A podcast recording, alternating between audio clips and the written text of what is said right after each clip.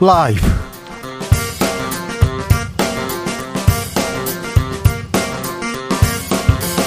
2022년 9월 14일 수요일입니다. 안녕하십니까. 주진우입니다.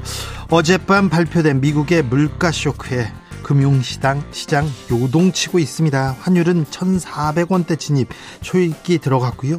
또다시 큰 폭의 금리 인상이 이루어질 전망입니다. 한국 경제 발등에도 불이 떨어졌습니다. 고환율, 고금리, 고물가 어떻게 대응해야 할까요? 기자들의 수다에서 알아봅니다.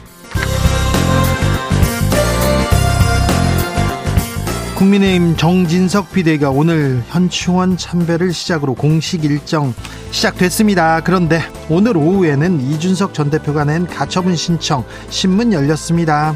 이 전 대표 새 당원과 새 비대위 모두 무효다 이렇게 여유를 부리고 있는데요. 새 비대위에 합류한 김병민 비대위원과 이야기 나눠보겠습니다. N번방의 악몽 또다시 살아납니다. 주동자는 가명, 일명 L입니다. L멸, L. 미성년자를 협박해서 성착취물을 제작한 뒤에 텔레그램 메신저로 유포한 혐의입니다. 대부분 피해자가 미성년자라고 하는데요. 범죄 수법 더욱 악랄해졌다는 분석입니다. 갈수록 진화하는 디지털 성범죄 해법은 없는지 주적단 불꽃 원은지 에디터와 이야기 나눠보겠습니다. 나비처럼 날아 벌처럼 쏜다. 여기는 주진우 라이브입니다.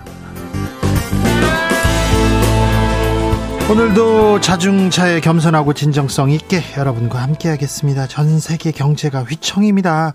국내 소비자 물가 아, 계속 오릅니다. 라면, 과자, 햄버거, 야, 야채, 과일 어느 것 하나 뭐 오르지 않았다는 물품을 본 적 없습니다. 쌀, 쌀은 내렸다고 하네, 쌀은. 네.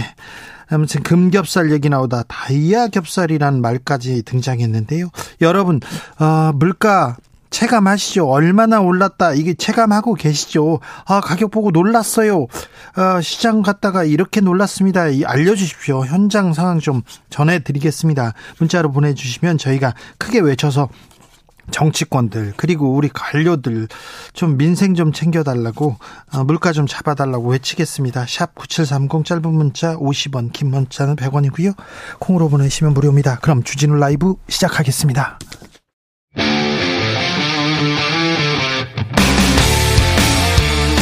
탐사보도 외길 인생 20년 주 기자가 제일 싫어하는 것은?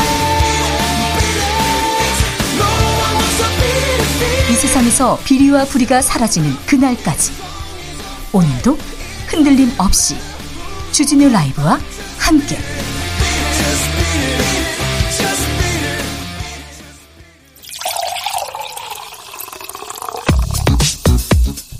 진짜 중요한 뉴스만 쭉 뽑아냈습니다. 주스 정상근 기자 어서 오세요. 네 안녕하십니까. 환율이 많이 올랐습니다. 1,400원대 위협합니다. 네. 또 많이 올랐습니다. 오늘 원달러 환율이 장중 1,395원을 돌파한 뒤 1,390.9원에 어, 마감을 했습니다. 어제보다 17.3원이나 올랐고요. 이 종가 기준으로 지난 2009년 3월 30일 이후 13년 5개월여 만에 최고치를 기록했습니다. 어제 미국에서 소비자 물가지수 발표했거든요. 네, 어젯밤 미국의 8월 소비자 물가지수가 시장 전망치를 훌쩍 뛰어넘는 8.3%로 발표되면서 어, 달러 선호 심리가 부각된 것으로 보이고요. 예. 어, 예상보다 미국의 인플레이션이 심각하다는 판단에 따라 미국 연방준비제도가 또다시 큰 폭의 금리 인상을 할 것으로 예상되면서 어, 달러 가치가 올라갔습니다. 주식시장 출렁입니다. 네, 인플레이션 공포의 2%대 하락 출발한 코스피 지수가 그래도 마지막엔 이 낙폭을 줄여서 1%대로 하락 마감했습니다.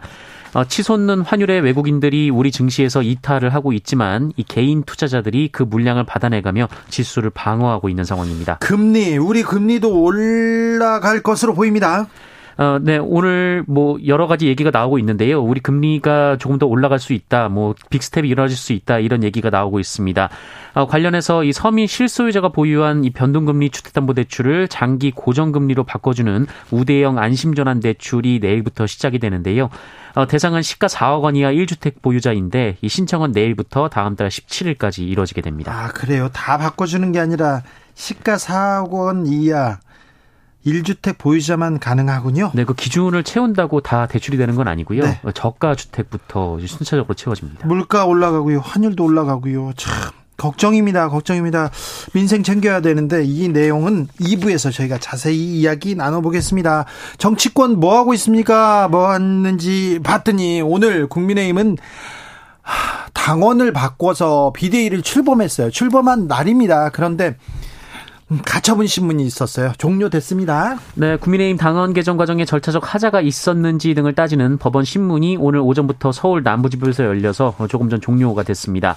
어, 지난달 같은 법원이 이준석 전 대표의 가처분 신청을 일부 인용해서 주호영 당시 비상대책위원장의 직무를 정지했고 어, 이때 당의 비상 상황은 엄격하게 해석해야 한다 이렇게 판시한 바 있는데요. 그러자 국민의힘에서 네, 국민의힘에서는 지난 5일 전국위원회를 열어서 당원을 개정한 바 있습니다. 그리고 새 비대위를 꾸렸는데 이것도 무효, 묘효예요. 이렇게 가처분 신청을 냈습니다. 이준석 전 대표가 오늘 직접 나왔더라고요. 네, 어, 가처분 신문에 출석했는데요. 이에 앞서 기자들과 만난 자리에서 오늘 심리는 지난 가처분에 대한 불복을 다루는 것이다라며 이 처분적 당원 개정이기 때문에 이 법원은 큰 고민 없이 판단할 것이다라고 말했습니다. 네, 큰 고민을 하든 작은 고민을 하든 잘 모르겠습니다. 정부 여당입니다. 정부 여당인데 이 물가는 이렇게 오르고 어, 환율은 이렇게 오른데 계속 이렇게 가처분 신청에 신문에 당원을 개정했는데 비대위에 계속 이런 얘기만 합니다. 국민의힘 문재인 정부의 태양광 사업 총공세 퍼붓고 있습니다. 네, 어제 국무조정실이 문재인 정부 태양광 발전 사업 등에서 전반적인 부정 부실이 드러났다 이렇게 발표를 했었는데요. 어, 국민의힘이 오늘 사업 전수조사 그리고 책임자 처벌을 주장하며 공세를 강화했습니다. 이 권성동 원내대표는 비상대책위원회 회의에서 이 문재인 정부의 신재생에너지 정책 이면에는 비리 복마전이 있었다라며 어, 전반적인 부실 사업이자 비리의 온상이라고 주장했습니다. 윤석열 대통령도 목소리를 냅니다. 네, 어, 이 문제를 두고 국민의 세금을 멋대로 쓰는 자들을 엄단해야 한다. 이렇게 강력하게 비판했다고 중앙일보가 대통령실 고위 관계자를 인용해서 보도했습니다. 국민의 세금 멋대로 쓰는 사람들은 엄단해야 합니다. 아무튼 근데 고물가 고환율에 대해서는 어떻게 생각하는지 어떤 대책을 내는지 왜 이런 얘기는 안 나오는지 국민이 불안해하고 있는데 이런 얘기는 오늘도 없습니다. 국민의힘에서는 송영무 전 국방부 장관도 고발했습니다. 네, 국민의힘 국가안보 문란 실태조사 TF는 오늘 국군 기무사령부의 계엄령 관련 2급 기밀 문건을 왜곡했다면서 이 송영무 전 국방부 장관, 이석구 전 기무사령관, 임태훈 군 인권센터 소장을 대검찰청에 고발했습니다. 네. 어, 이 사건은 지난 2018년 이 민주당과 군인권센터가 어, 2017년 3월 기무사가 작성한 문건을 공개하면서 시작된 사건입니다. 네. 이 문건에는 광화문 여의도 탱크 투입, 국회 계엄 해제 제지 등의 어, 위법 소지가 있는 내용이 담겨서 논란이 일었던 바 있습니다. 어, 당시 민주당은 박근혜 전 대통령 측이 친위 쿠데타를 도모한 게 아니냐라는 의혹을 제기했지만 어, 이후 수사에서는 특별한 증거나 진술을 찾지 못했습니다. 그때 조현천 전 기무사령관이 미국으로 도피성 출국했거든요. 도피했거든요. 네, 아직까지 수사기관이 조현천 전 사령관을 찾지 못하고 있는데요. 네. 어, 그러나 국민의힘은 이 해당 문건은 단순 검토 보고서였을 뿐 불법성이 없었다라며 어, 이를 인지하고도 피고발인들이 내라는 뭐 목적이 있었던 것처럼 활용했다. 어, 이렇게 이렇게 주장한 것으로 전해졌습니다. 아니 근데 보고서를 썼지 않습니까? 네, 보고서 민, 네. 어, 민주당 고민정 최고위원은 이 사건에 대해 선결되어야 할 사안은 당시 핵심 인물인 이 조현천 전 사령관을 한국 법정에 세우는 것이다라면서 이 누군가를 두둔하기 위해 죄를 상대방에게 덮어 씌우려는 것 아닌지 궁금하다라고 비판했습니다. 전 정권에 대한 전방위 사정은 계속되는 것 같습니다. 이재명 민주당 대표 오늘 정적 제거라는 표현을 썼습니다. 네, 어제 경찰이 성남FC 관련 의혹으로 민주당 이재명 대표를 검찰에 송치했는데요. 어, 그동안 자신을 둘러싼 의혹뿐 아니라 이 대통령실 관련 의혹에 대해서도 언급을 자제하면서 이 민생 관련 발언을 중심으로 해왔던 이재명 민주당 대표가 어, 오늘은 정부는 정쟁 또는 야당 탄압, 정적 제거에 너무 국가 역량을 소모하지 말고 국민의 삶을 개선하는데 노력해주길 당부한다라는 말을 했습니다. 정적 제거에 너무 국가 역량을 소모하지 말고. 네. 네, 어, 이번 발언을 통해 자신을 향한 검찰과 경찰의 수사를 정적 제거로 규정한 것이라고 언론은 해석하고 있습니다. 9721님께서 제주 삽니다. 정말 오랜만에 버스 탔는데 주진우 라이브가 나옵니다. 근데 볼륨이 너무 낮아서 잘 안 들려요. 제가 좀 그래서 기사님께 볼륨 올려달라고 말씀 못 드리고 있는데요. 320번 기사님 볼륨 좀 올려달라고 부탁해 주세요. 320번 기사님 제주에 계시죠? 네. 볼륨 조금만 올려주시면 감사하겠습니다. 네, 손님의 요청입니다. 음, 자, 구글이라는 업체가 있습니다. 그런데 광고, 광고를 제공하는데 이용자들의 동의 없이 그냥 광고를 이렇게 냈어요. 그러다가 거액의 과징금을 물게 됐습니다. 네, 이용자 동의 없이 개인 정보를 수집해서 온라인 맞춤형 광고에 활용하는 등 개인정보 보호법을 위반한 구글과 메타에 약 천억 원의 과징금이 부과됐습니다. 가끔 어이구 내가 이걸 관, 관심이 있는지 내가 이걸 어떻게 살려고 했더니 어떻게 알았지 하면서 광고가 떠서 가슴이 뜨끔한 적이 있었거든요. 네, 괜히 신발 한번 검색했다가 인터넷만 틀면 신발이 나오고 하는데요. 아, 진짜로 네, 네. 누가 볼까봐 걱정이었어요. 네, 개인정보보호위원회는 오늘 회의를 통해 구글에 692억 원, 메타에는 308억 원의 과징금 부과를 의결했습니다. 어, 이와 함께 양사의 그 이용자의 타사 행태 정보를 수집 이용하려면 이용자가 쉽고 명확하게 인지해서 자유로운 결정권을 행사할 수 있도록 이용자에게 알리고 동의를 받으라고 시정 명령을 내렸습니다. 예. 어, 이번 처분은 온라인 맞춤형 광고 플랫폼의 행태 정보 수집 이용과 관련된 첫 번째 제재이자 개인정보 보호 법규 위반으로는 가장 큰 규모의 과징금입니다. 네. 어, 조사 결과 구글과 메타는 자사 서비스 이용자의 타사 행태 정보를 수집 분석해서 이용자의 관심사를 추론하거나 맞춤형 광고에 사용하면서 그 사실을 이용자에게 명확히 알리지 않고 사전에 동의도 받지 않은 것이 확인됐습니다. 과징금 천억 원이라면 굉장히 많은 돈이다 이렇게 생각할 텐데 아마 개인정보를 가지고 미국에서 이런 행태를 보였다면 수조 원, 수십조 원을 물어내야 될 것으로 보입니다. 하지만 구글과 메타에서 행정소송, 소송을 통해서 이 과징금 액수를 줄이려고 엄청 노력할 겁니다. 네. 어, 실제로 구글에서는 심의 결과에 깊은 유감이라고 밝혔고요. 이 메타 측에서는 법원의 판단을 포함한 모든 가능성을 열어둔 채 면밀히 검토하겠다라고 밝혔습니다. 네. 구글과 메타 한국에서 엄청난 돈을 벌어가면서 이렇게 또 법을 어겨가면서 이렇게 또 근데 또 비싼 변호사를 사가지고 다 줄이더라고요.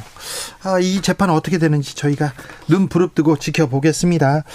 전두환 씨 회고록이 있습니다. 민사소송 2심에서도 패소했습니다. 네, 전직 대통령 전두환 씨가 회고록을 통해 5.18을 왜곡했다며 제기된 손해배상 소송에서 1, 2심 모두 패소했습니다. 어, 광주고법은 오늘 5.18 4개 단체와 고 조비오 신부의 조카 조영대 신부가 어, 전두환 씨와 아들 전 재국 씨를 상대로 낸 손해배상 청구 소송 항소심에서 원고 일부 승소 판결을 내렸습니다. 예. 어, 재판부는 손해배상 청구에 대해서는 1심과 마찬가지로 피고가 5.18 단체들에게 1,500만 원씩 각각 그리고 조영대 신부에게는 1,000만 원을 배상하라라고 판결했습니다. 네. 어, 또한 출판 금지 청구에 대해서도 어, 회고록 중 왜곡된 일부 표현을 삭제하지 않고는 출판 배포를 금지하도록 했습니다. 예. 1, 2심 재판부 모두 회고록에 나온 북한군 개입, 헬기 사격, 계엄군 총기 사용, 광주 교도소 습격 등에 대해 객관적인 근거가 없는 허위 사실이라고 봤고요. 항소심은 1심에서 유일하게 명예훼손이 성립되지 않는다고 판단했던 장갑차 사망 사건 역시 허위 사실이라고 인정했습니다. 이 장갑차 사망 사건은 1980년 당시 10일 공수여단 병사 2명이 후진하던 계엄군 장갑차에 깔려 숨진 사건인데요. 네. 하지만 전두환 씨는 시위대 장갑차에 군인이 숨졌다 이렇게 기술한 바 있습니다. 어, 전두환 씨는 이미 사망했는데요. 이 부인 이순자 씨와 손 자녀 중 상속 포기 절차를 밟지 않은 세 명이 소송을 수기하게 됐습니다. 네. 어, 다만 5.18 단체들은 이 소송이 역사적 책임을 묻기 위한 소송인 만큼 이 손 자녀들에 대한 청구는 취하하겠다라고 밝혔습니다. 네, 역사를 좀 바로 세우는 역사에 남겨두는 그런 일이 포함 음, 필요한데요. 아무튼 민사소송 2심에서도 전두환 회고록 잘못됐다고 패소됐습니다. 패소했습니다. 아까 제주 버스 관련해서 문자 보내주신 분이 다시 문자 왔습니다.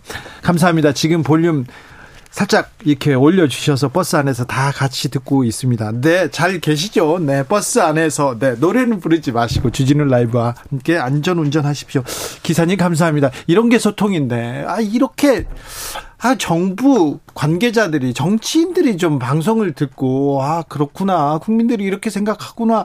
그러면서 이렇게 귀를 기울이면 되는데, 저 사람은 우리 편이야, 저 사람은 반대편이야. 이렇게 하고, 하, 안 들으려고 하고 우기려고 하니까 네 참 그렇습니다.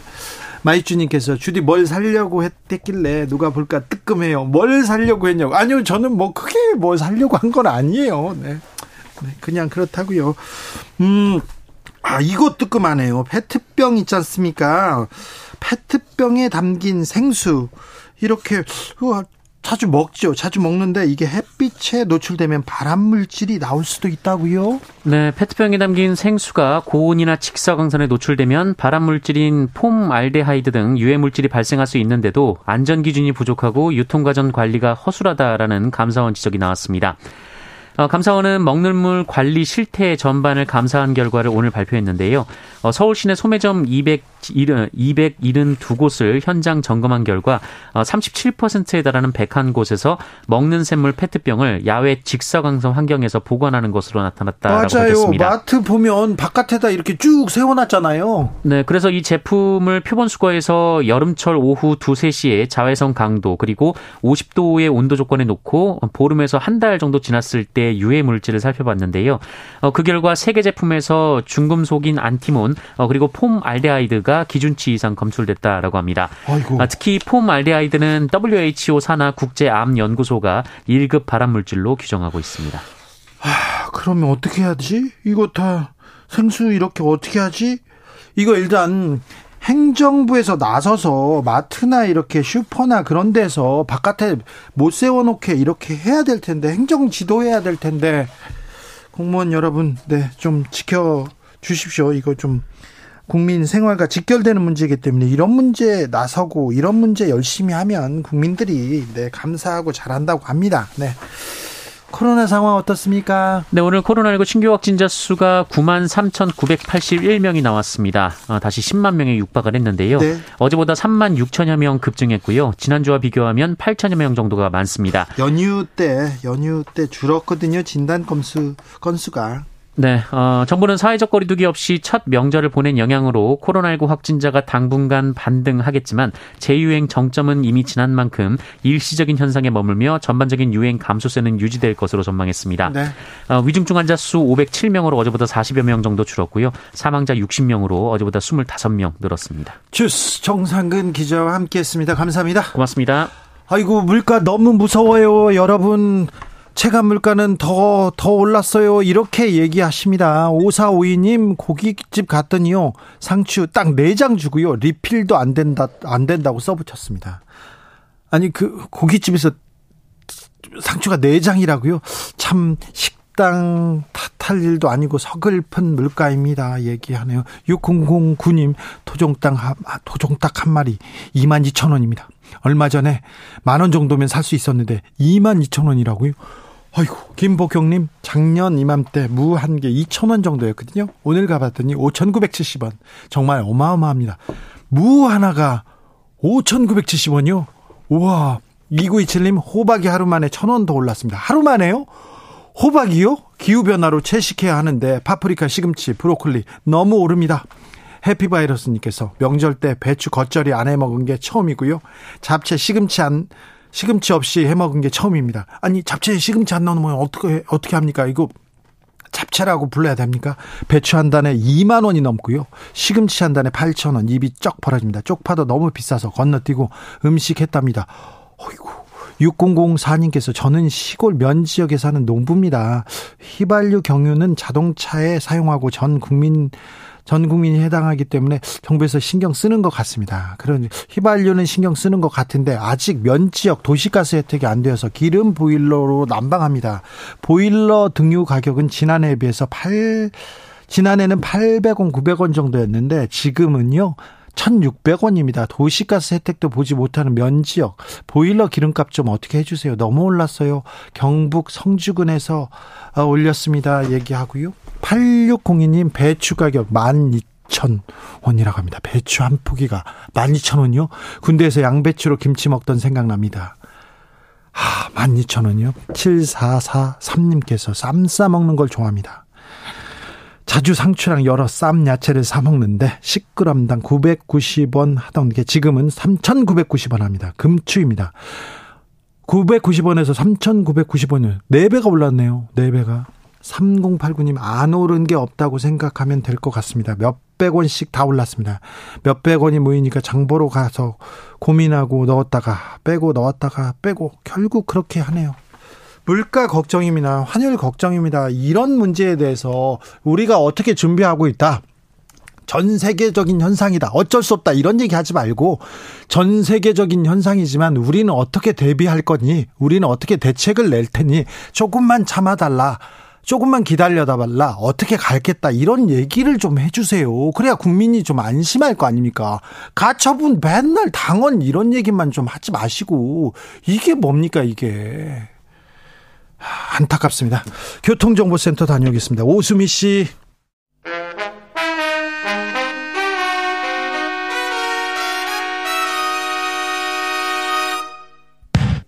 주진우 라이브 돌발 퀴즈.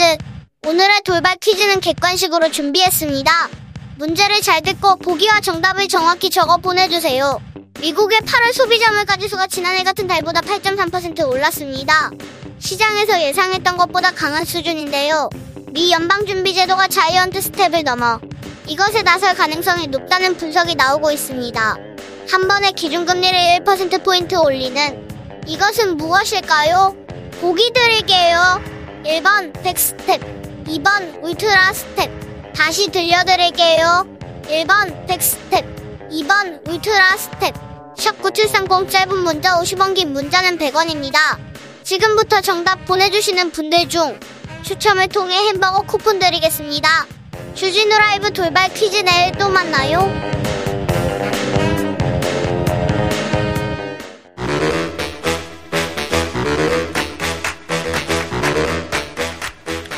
이것이 혁신이다. 여야를 내려놓고 관습을 떼버리고 혁신을 외쳐봅시다. 다시 만난 정치 공동 혁신구역.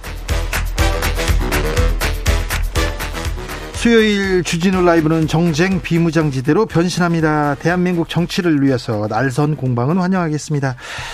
주진우 라이브 지정했습니다. 여야 혁신위원장 두 분 모십니다. 천하람 국민의힘 혁신위원 어서 오세요.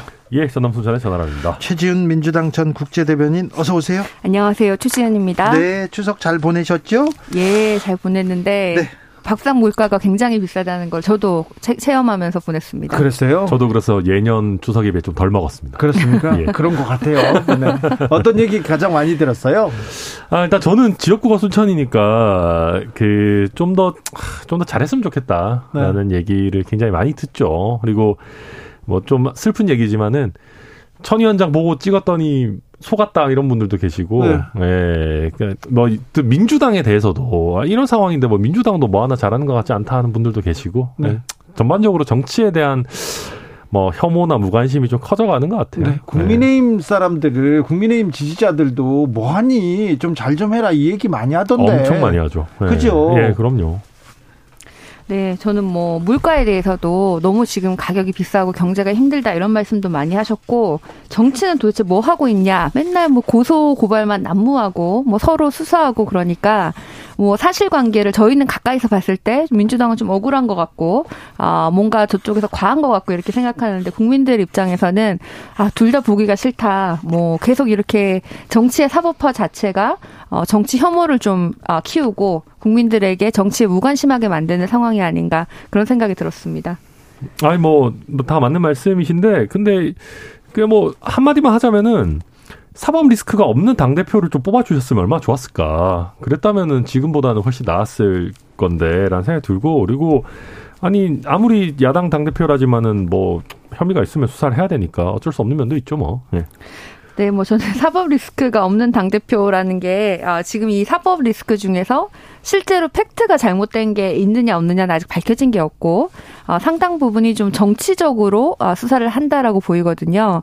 그래서 이재명 어, 대표가 과거에 이제 대선 후보였고 굉장히 아슬아슬하게 차였 차이로 졌고 이런 상황 때문에 정치적인 수사를 하는 건데 그러면은 어, 훌륭한 정치인들을 다 뽑을 수가 없겠죠. 정치적인 수사는 오히려 민주당에서 좀 막아줘야 되는 것이 아닌가 이렇게 생각합니다. 아니 정치적인 수사 아 글쎄요 그렇게 따지면은 우리 정치권에 20년 30년씩 정치하고 큰 정치인 하신 분들 많은데 이 정도 사법 리스크 없는 분들도 많았어요. 다 뭐 잘 나가면 이 정도로 털면 나온다 이건 아닌 것 같고 물론 무죄 추정의 원칙이 있는 거니까 저도 단정적으로 얘기하지는 않겠습니다. 그렇지만 그러니까 결국 팩트가 나오고 증거가 나왔을 때 어떻게 할 것인가 저는 이제는 민주당이 과거에 김경수 지사 사례나 뭐 이런 거에서 보듯이 판결이 나왔는데도 부정하고 그런 것만 안 했으면 좋겠습니다. 지금은 뭐 정쟁할 수 있죠. 아직 뭐 판결 전이니까. 근데 뭐 지금 팩트가 나온 게 없고 증거가 나온 게 없는 상황 아닙니까? 이, 지금 이 상황에서 아, 당 대표의 사법 리스크에 대해서 과도한 공격을 하는 건 좀 적절하지 않은 것 같고 아, 그 시간에 어, 국민의힘의 비대위 언제나 언제까지 지금 지속될지 모르겠는데 국민의힘 상황부터 좀 잘 챙기시는 게 적절하지 않나 싶습니다. 그 재판부에서 가처분 신문기를 좀 많이 밀어주셔가지고 3일 천하는 안될 것 같고요. 최소한 한 30일 천하는 될것 같아요. 저희 비대위도. 네. 네, 알겠어요. 음, 이재명 대표의 사법 리스크 얘기를 조금 나눠, 나눠봤는데요. 추석 때 이재명 대표 얘기가 나오고 그리고는 또 김건희 여사 얘기가 나옵니다. 어, 이상하게도 이, 이재명 대표에 대한 수사가 진행되면 될수록 김건희 특검법 얘기가 더 많이 나오고 어, 목소리도 커지는데 이건 어떻게 보십니까? 그러니까 눈에는 눈, 이에는 이, 뭐 물타기 이런 얘기 할 수 있는데요. 어, 국민들께서 느끼시기에 김건희 여사에 대한 수사가 어, 적, 충분하지 않다라고 느끼시는 건 분명히 있는 것 같습니다. 네. 어, 소환 조사 대신에 사실 서면 조사 같은 걸로 가름을 하고 이런 이랬던 부분들이 저는 지금 돌이켜 봐서 제가 그때 당시 김건희 여사한테 조언을 할 수 있는 입장에 있었다면 서면 조사를 할 수 있다고 해도 가시라고 했을 것 같아요. 아니, 결국은 음. 윤석열 대통령식의 공정과 상식 뭐 이런 법치 이런 거는 상대편보다 우리 편에 더 엄격하다라는 인식을 국민들께 드리지 않고서는 오래 갈 수가 없습니다. 예. 예. 그래서 우리 편한테 더 엄격한 잣대를 들이대야 되고 김건희 여사 특검법 저는 정치적으로 봤을 때 말도 안 된다고 생각하지만은 많은 국민들께서 거기에 공감하고 계신단 말이에요. 네. 결국 그 부분은 아니 우리가 김건희 여사에 대한 그런 국민들께서 가지신 의구심을 왜 충분히 해소 못 하고 있는지 그걸 돌아봐야 된다 생각합니다. 검찰과 경찰이 이거 좀 편파적이다. 한쪽은 음. 너무 과하게 수사하고 한쪽은 너무 좀 어, 봐준다 이렇게 생각하는 것 같아요. 그러니까 많은 특히 민주당을 지지하시는 국민들께서는 그렇게 생각하시는 것 같고요.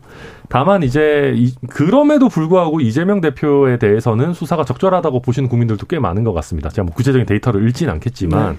결국은 그런 오해를 받지 않도록 역시 우리가 더 우리의 잘못에 대해서 엄격할 수밖에 없다. 안 그러면 계속 그런 오해가 생길 거고 다만 아니 이재명 대표가 잘못이 있으면 처벌을 받는 거고 아니 뭐 저쪽은 처벌 왜 안 안 하면서 우리만 그래요 이 논리는 아니 일반인이면 몰라도 최소한 정치권에서 할 얘기는 아니라 생각합니다. 네. 어 저는 어, 정치의 사법화는 지금 국민의힘뿐만 아니라 민주당에도 안 좋은 것이라고 생각을 합니다. 어, 국민의힘도 사실은 계속 이렇게 하다 보면은 어, 정말 이 검, 검찰 출신 대통령 만들어 놨더니 계속 고소 고발만 하고 기소만 하고 어, 언제까지 이렇게 과거에 발목 잡혔냐 이런 얘기를 들을 것 같거든요.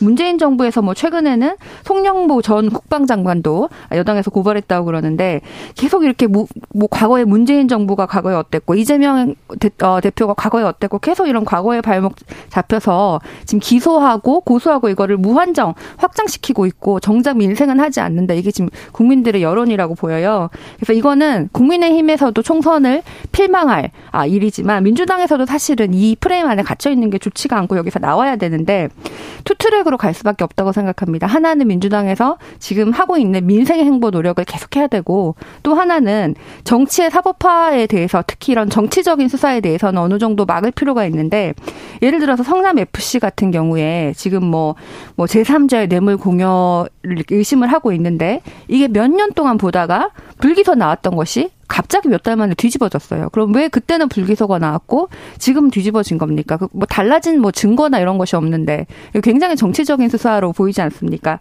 그리고 계속 뭐 문재인 정부에서 뭐뭐 뭐 무슨 뭐 태양광 뭐 이제는 뭐 국방장관 뭐 이렇게 계속 확장을 하고 계신데 이 대통령 지지율이 낮아지는 것을 돌파하기 위해서 민생 행보를 하는 것이 아니라 고발하고 기소하고 이런 것으로 지금 가는 게 아닌가 이게 지금 많은 분들이 생각하시는 거라고 보이고요.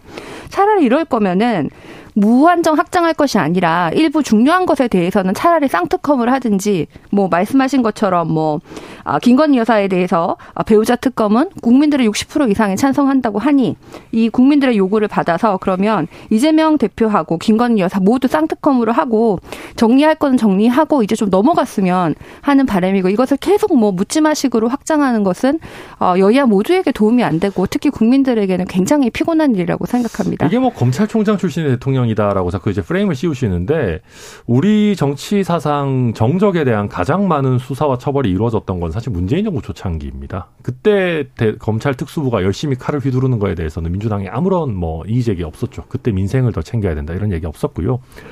결국 그 이재명 대표에 대한 수사 과거에 비해서 뭐가 달라진 게 있냐? 근데 우리가 수사 기록 다 안 봤잖아요. 수사 기록 다 안 봤는데 추가 증거가 뭐가 있냐 이런 얘기 하는 건전 말이 안 맞다고 생각하고 예. 실제 일부 보도에서 나오는 거는 두산 외에도 여러 기업들이 문제가 됐었지만 두산만 특히 골라서 기소 의견으로 보낸 거는 두산 쪽에서 지금 어, 대가성을 어느 정도 인정하는 진술이 추가적으로 나왔기 때문이거든요. 그리고 당시 그 성남지청의 지청장이 굉장히 그 친문 색채 강하신 분이었는데 수사를 뭉개라고 했고 거기에 대해서 뭐 부장 검사가 반발해서 사퇴하고 하는 온갖 난리들이 있었습니다. 그리고 그런 식이면 아니 김건희 여사에 대해서도 굉장히 오랜 시간 문재인 정부 하에서 수사했는데 혐의 못 밝혔잖아요. 근데 거기에 대해서는 뭐 계속 수사해야 된다라고 해놓고 이재명 대표에 대해서는 아 뭐 오랜 기간 수사했는데 왜 갑자기 뒤집냐 이게 앞뒤가 안 맞아요. 그러니까 수사 자체는 우리가 수사 기록을 다 안 본 이상 함부로 얘기할 건 아니고 일단 수사 기록 보고 증거가 어떤 게 나오는지를 보고 얘기해도 늦지 않다고 생각합니다. 지난 정권 국정농단 수사는 국민 대다수가 국민 대다수가 굉장히 지원하고 응원하는 그런 그 여론이 컸습니다. 그런데 지금 지금 수사에 대해서는 국정 지지율이 떨어져서 그럴까요? 국민들이 아, 야, 민생 안 챙기고 지금 뭐 하고 있냐 그런 얘기가 많잖아요. 그러니까 기본적으로 이제는 그 정권 초기에 이제 과거 정부에 대한 수사를 하는 거에 대해서 국민들이 피로감이 많이 있는 것 같습니다. 사실 뭐 문재인 정부 때뿐만 아니라 그 이전 정부에서도 계속 그런 일이 반복이 되어 왔었죠. 근데 어찌 보면 필요한 부분도 있는 겁니다. 과거 왜냐하면은 다음에 정권 바뀌면 처벌받을 수도 있다고 생각해야 또 공직자들이 긴장하고 일하는 면도 있는 거고요. 또 한 가지는 아직까지는 아직 smoking gun이라고 할 만한 게 대중들에게 알려지지 않았어요. 어, 그렇기도 하고 경제도 어려운 네. 상황이다 보니까 조금 국민들께서 우려가 있으신 것 같습니다. 뭐, 뭐 적폐청산 뭐 과거에 문재인 정부 때는 정말 탄핵 이후로 아 시작한 정부고 지금 윤석열 정부는 역대 가장 최소표 차로 겨우 당선된 정부입니다. 아 그리고 그 지금 윤석열 정부가 보여줘야 할 것은 이 어려운 경제 상황을 어떻게 뚫고 나갈 것인가라는 민생 행보인데 지금 우선순위가 민생이고 국민들이 원하시는 거는 물가에 대한 대책이라든지 환율에 대한 대책인데 지금 전혀 다른 데서 좀 돌파구를 찾으시는 것이 아닌가라는 우려가 됩니다. 근데 아니, 근데 저는 이게 말도 안 되는 프레임이라고 생각하는 게 우리 정부가 분업이 돼 있어요. 예를 들면 이재명 대표에 대한 수사를 안 한다고 해서 검찰이나 경찰이 민생 대책 세우는 건 아닙니다. 반대로 수사하는 사건이 많아진다고 해서 기재부에 있는 공무원들이 갑자기 검찰로 파견돼 가지고 수사하는 것도 아니거든요. 그러니까 분업이 되어 있고 수사라는 게 혐의점이 있고 고소 고발이 들어오고 이게 사건화가 되면은 어, 하면, 해야 되면은 해야 되는 거지. 여론이 안 좋다라고 해서 실제 뭐가 있는데 덮고 넘어갈 수는 없어요. 인생과는 별개 문제. 이 정부가, 어, 대통령도 검찰 출신이지만, 뭐, 법무부 장관뿐만 아니라 경제 관련, 뭐, 금융 관련한 수장들도 다 검찰 출신이고, 또 그런, 그, 그 내각의 인사를 또 담당하시는 분이 또 한동훈 법무부 장관이고, 이런 상황이니까 그런 의심이 초래되는 거라고 생각합니다. 아니, 뭐 그렇다고 해서 그분들이 뭐 직접 수사를 하는 건 아니니까요. 네. 네. 윤석열 대통령 영국, 미국, 그리고 캐나다까지 순방할 예정입니다. 네. 어, 어떤 생각 드세요?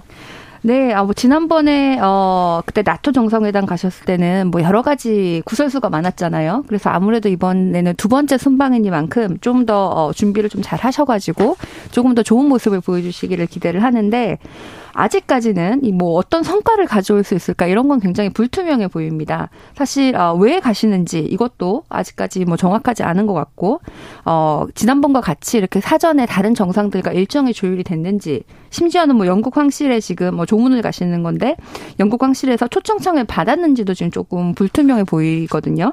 그리고 바이든 대통령 경우에는 어, 부인이 이제 도, 동행하지 않고 어, 가신다고 하는데 어, 윤석열 대통령은 김건희 여사가 같이 가는 것처럼 기사에는 나와 있, 다고 하는데 네. 그러면 어, 여기에 대해서도 이게 좀 꼭 필요한 일인가 이런 것에 대해서는 어, 대통령 지지율에 과연 도움이 될까 이런 것도 제 제가 어, 지금 어, 국민의힘은 아니지만은 그런 것도 좀 걱정이 되더라고요. 그래서 영국은 조문에 가시고 뭐 미국은 유엔 연설 가시고 캐나다는 경제 공조로 가신다는데 캐나다에 있는 경제 공조도 좀 성과가 뭔지가 조금 애매하고 그리고 유엔 연설 시설에 대해서는 뭐 담대한 구상 이런 거 얘기하신다고 하시는데 북한과 긍정적인 관계 개선 뭐 이런 얘기를 하실 것 같은데 막상 오늘 북한에서 논평 받은 거 나온 보니까 북한은 굉장히 여기에 대해서 반응이 안 좋더라고요. 담대한 망상이다 뭐 이렇게까지 얘기를 하는데 천하람 변호사 성과가 네, 예. 예, 북한은 뭐 항상 반응이 안 좋죠 대부분 뭐 무슨 막 문재인 정부 때도 보면 이상한 뭐 소대가리 뭐 이런 소리는 하고 하는 부분들이 있는데 그럼에도 불구하고 저희가 또 잘 해 나가야 되겠죠 대북 관계도. 어, 일단 영국과 저희의 관계를 봤을 때 저희한테 초청장 안 보낼 리는 없고요. 어, 우리나라가 뭐 그런 정도로 무시당할 나라가 사실 아니고, 어, 영국이 또 뭐 당연히 저희와 굉장히 또 돈독한 관계를 가지고 있는 나라죠. 같이 연대도 되어 있는 나라고. 그리고 이제 김건희 여사의 동행에 대해서 말씀들을 많이 하시지만은 안 가는 것도 되게 이상해요. 그렇지 않습니까? 뭐 아마 배우자가 있는 각국의 정상들은 대부분 배우자 동행하실 거고 그리고 지금 영국 여왕의 장례식 같은 경우에는 워낙 많은 국가의 정상들이 참석하기 때문에 오히려 각 국가당 두 명으로 제한되어 있는 그러니까 이제 본인과 정상 본인과 배우자로 제한되어 있지 않습니까? 초, 초청 대상자가 그거를 풀어달라고 하는 게 더 큰 상황에서 우리가 사실은 대통령 배우자 갈 수 있는데 안 가는 것도 좀 이상하고요.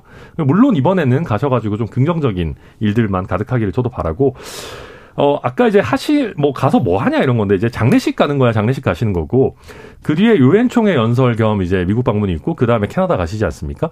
그러니까 유엔 총회 연설은 당연히 기조 연설 하시는 거니까 그 자체도 의미가 있고, 저는 또 굉장히 조, 조, 중요하게 보는 게 캐나다 같은 경우입니다. 우리가 미국은 사실 뻔질나게 가는데 캐나다는 또 잘 안 가지 않습니까? 네. 근데 캐나다 같은 경우에가 아마 제가 알기로 우리나라가 광물을 수입하는 2위 나라인가 그럴까? 1위가 중국인가 뭐 네. 그럴 거고, 그리고 이제 캐나다 같은 경우도 이제 굉장히 뭐 여러 가지 첨단 산업 이런 거에 있어서 성장 잠재력이 큰 나라고 또 우리와 굉장히 가치 동맹적인 그런 국가이기 때문에 어, 이번에는 저는 의미 있는 성과 내시고 오실 거라 기대하고 있습니다. 네. 캐나다 가가지고 이명박 전 대통령이 좀 잘못 투자한 게 많았거든요. 그 부분도 좀 살펴보시고 왔으면 하는 게 저의 바람인데요. 아, 근데 그것도 사실 제대로 꾸준히 했으면 성과 많이 나올 것도 많았어요. 어, 그거는 제가 또 할 말이 많은데 이 얘기는 여기까지 하겠습니다. 7511님께서 여당이나 야당이나 모두가 똑같습니다. 제발 정신 차리십시다. 이렇게 하는데 모두가 똑같지는 않고요. 정신은 차려야 될 것 같습니다.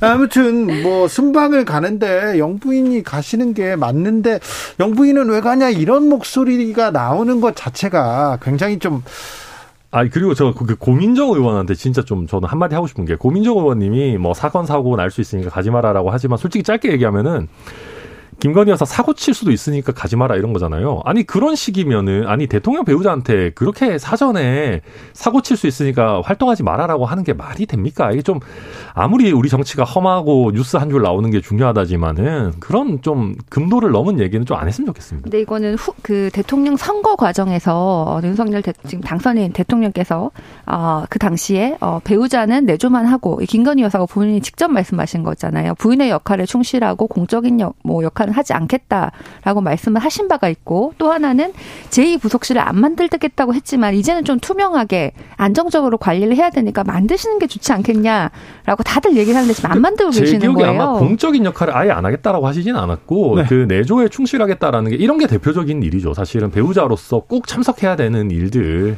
그런 거에 잘 하셔야 되는 거죠. 천하람 의원님 근데 네. 김건희 여사 얘기만 나오면 사진만 나오면 한복만 입으면 너무 그 논란이 커지는데 이거는 진짜 불필요한 논란이 커지지 않습니까? 그건 맞죠. 이제 네. 조금 이게 무슨 벌거벗은 임금님과 그 부인도 아니고 뭐 나오기만 하면 이렇게 비판하고 비난하고 그다음에 어, 조롱하는 사람들도 있고 이럴 겁니까? 근데 대통령실에서 이 이 논란을 좀 잠재우지 못하는 것 같아요. 김건희 리스크 재우지 못하는 것 같아요. 근데 정부 여당에서라도 국민의힘에서라도 어떻게 좀 어떻게 정리하고 넘어가야지요. 근데 당에서 그걸 정리하기가 쉽지 않습니다. 왜냐하면은 지금 뭐 김건희 여사와 관련된 여러 의혹들은 꽤 많은 부분 어, 김건희 여사께서 공인이 되기 전에 사인이 있었, 사인이었을 때 있었던 일이거나 아니면은 개인, 본인이 아니면 가족이 아니면 잘 알기 어려운 일들도 많이 있습니다. 예. 그러다 보니까 이제 그거를 팩트 체크를 확인하고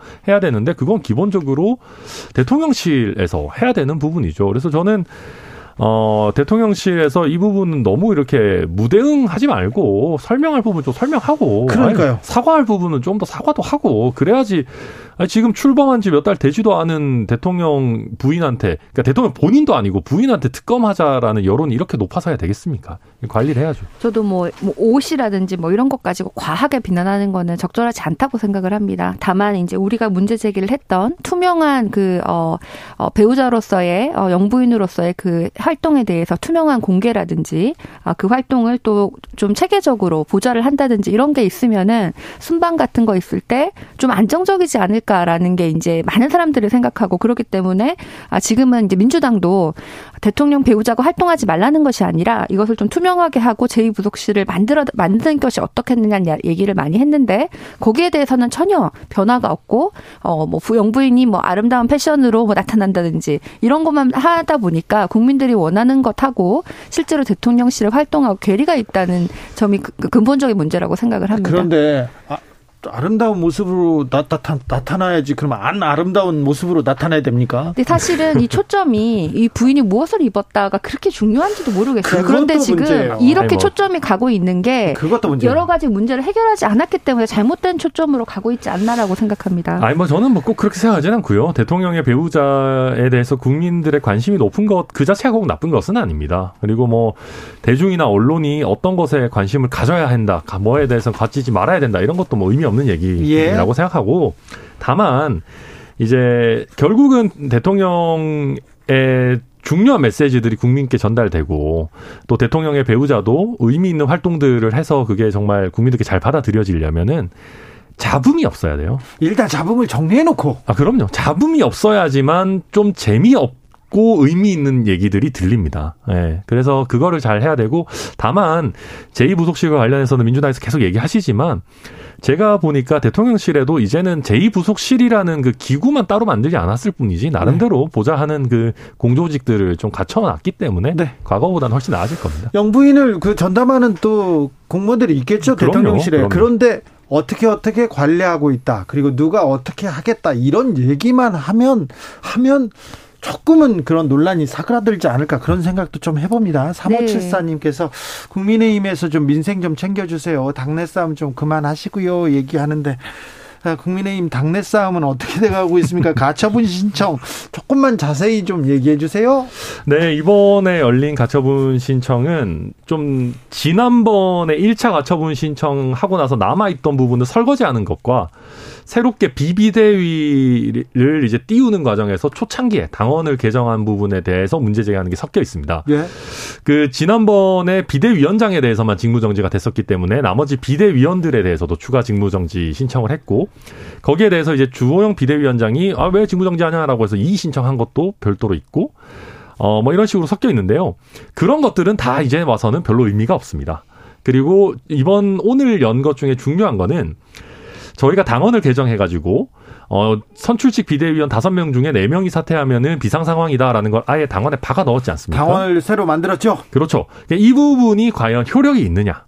이준석 대표의 주장에 의하면 이것은 어, 소급적으로 당 대표의 지위를 약화시키는 소급 입법이고 더 나아가서는 어, 이준석이라는 특정 개인을 타겟팅한 처분적 입법이다. 그러니까 이게 어떤 제너럴한 일반적인 규정이 아니고 이준석을 노리고 만든 규정이니까 이런 식의 입법은 하면 안 된다라는 게 핵심 논리고 국민의힘 같은 경우에서는 아니 뭐 어찌됐든 간에 우리가 비상 상황이 뭐라고 규정하는지는 우리 마음이다. 정당의 자율권의 범위 내다. 이렇게 부딪히는 뭐 그런 상황이라고 볼 수 있겠습니다. 어떻게 보세요? 아니 이게 지금 1차 1부에서 일, 단이 어, 비대위에 대해서 비상 상황이 아니다라고 얘기가 나왔는데 지금 이걸 똑같 똑같은 일을 또 저지르면서 이번에는 다르다라고 결과가 다를 거라고 생각하는 것도 참 이상한 것 같아요. 지금 이걸 재판하는 판사도 똑같은 분이고 어 그때와 상황도 똑같고 또 심지어는 뭐 국민의힘 내 부의 나경원 어, 전 의원 같은 전 어, 원내대표 같은 경우에도 이번 재판부에서 뭐 특별히 어, 결과가 달라질 건 어려울 것으로 예측하신다고 이런 보도도 봤는데 이런 상황에서 지금 뭐 뭐가 달라지겠습니까? 그래서 지금 지금은 이 비대위 자체가 좀 부적절한 것으로 보이고 차라리 원내대표가 좀 최고위를 구성해서 정상화해서 어, 전대를 좀 빨리 해가지고 새 지도부를 구성하든지 해야지 지금 이 상황은 계속 그냥 혼란이 지속되는 것밖에 안 보입니다. 오히려 어, 지금 새로운 비대위나 아니면은 국민의힘에서는 이준석 대표를 더 이상 쫓아내려고 하지 말고 좀 대화를 하 려고 동행하려고 노선을 좀 바꿔야 되지 않나 아, 이런 생각도 들고요. 어, 사실 근본적인 문제는 이준석 대표가 나중에 당 대표 뭐 지금이든 나중에 다시 내어가지고 공천권을 가질까 봐 거기에 대해서 어, 불만이 있다고 저는 보이거든요. 그래서 이준석 이 공천권을 갖지 못하게 좀 몰아내겠다 이런 의도로 보이는데 차라리 어 오히려 이준석 전 대표하고 동행을 하면 아 오히려 지금 뭐 당내에선 어차피 이준석 대표에 대한 여론이 그렇게 좋지도 않고 입지도 그렇게 크지 않으니까 당원들이 조기 전대에서 선택으로 이준석 대표를 선택하지 않고 다른 사람을 선택하면 절차적으로도 맞고 자연스럽게 마무리될 일을 굳이 어떻게 하든 이준석 대표를 조금이라도 빨리 몰아내겠다 이러면서 잘못된 길을 가고 있는 것이 아닌가 이렇게 보입니다. 그러니까 저는 이 사태를 보면서 우리 정치가 어떤 의미에서는 참 선진화되고 투명해졌다라는 생각도 듭니다. 대통령 내지는 대통령의 핵 측근이라고 할 만한 사람이 누구 하나를 당해서 몰아내고 싶어 하는데 그게 잘 안 돼요 생각보다. 네. 너무 못해요. 아, 그러니까 이게 뭐 어찌 보면은 세련되지 못해요. 네. 그리고 과거 같으면은 국민들이 모르게 쥐도새도 모르게 처리될 만한 일들이 이제는 언론에 다 나오고 심지어는 법원에 의해서 제동이 걸립니다. 정권의 극초창기고 살아있는 권력임에도 불구하고 이런 걸 보면서 저는 이재명 대표의 재판에 있어서도 우리 사법부는 좀 신뢰를 해주셨으면 좋겠다라는 생각이 들고요. 그 다음에 저희 당의 대처에 대해서는 조금 더 다들 좀 차분해졌으면 좋겠어요. 아, 그럼요. 너무 이렇게 급하게 급하게 하고 있고 비대위를 무리하게 출범시키다 보니까 결국 첫 단추를 잘못 깨니까 계속적으로 이상하게 지금 가고 있는 것이거든요. 그래서 이준석 대표를 정말 어떻게든 몰아내고 싶다면은 정정당당하게 당원 소환제라고 하는 그 원래 있는 제도를 쓰든가 그것도 귀찮아서 잘 못하겠으면은 김용태 최고위원이 얘기했듯이 아니 전당원에 불러가지고 아, 부르지 못하겠구나. 전당원한테 이준석 대표 재신임을 묻든가. 아니면 이 당원 당규 고치는 것도 몇 명이 앉아가지고 밀실에서 하지 말고 전체 당원한테 모바일로라도 이렇게 당원 당규 고치는 거 동의하냐라고 좀 물어보면 되는 건데 네. 그렇게 하면은 제 생각에는 그 지금 주류가 이겨요. 우리 당원들 구성을 봤을 때는 이준석 대표 몰아내야 된다라는 사람이 더 많을 거예요. 근데 왜 이런 정도를 안 가고 정정당당하게 안 가고 가시는지 너무 다들 이렇게 혹여나 이준석 대표가 이기면 어떡하나라는 그 어떤 우려 속에 갇혀서 좀 이상한 행보들을 계속하는 것 같습니다. 민주당에서는 음. 민생경제 위기대책위원회 출범했습니다. 민생경제 외치기 시작했습니다.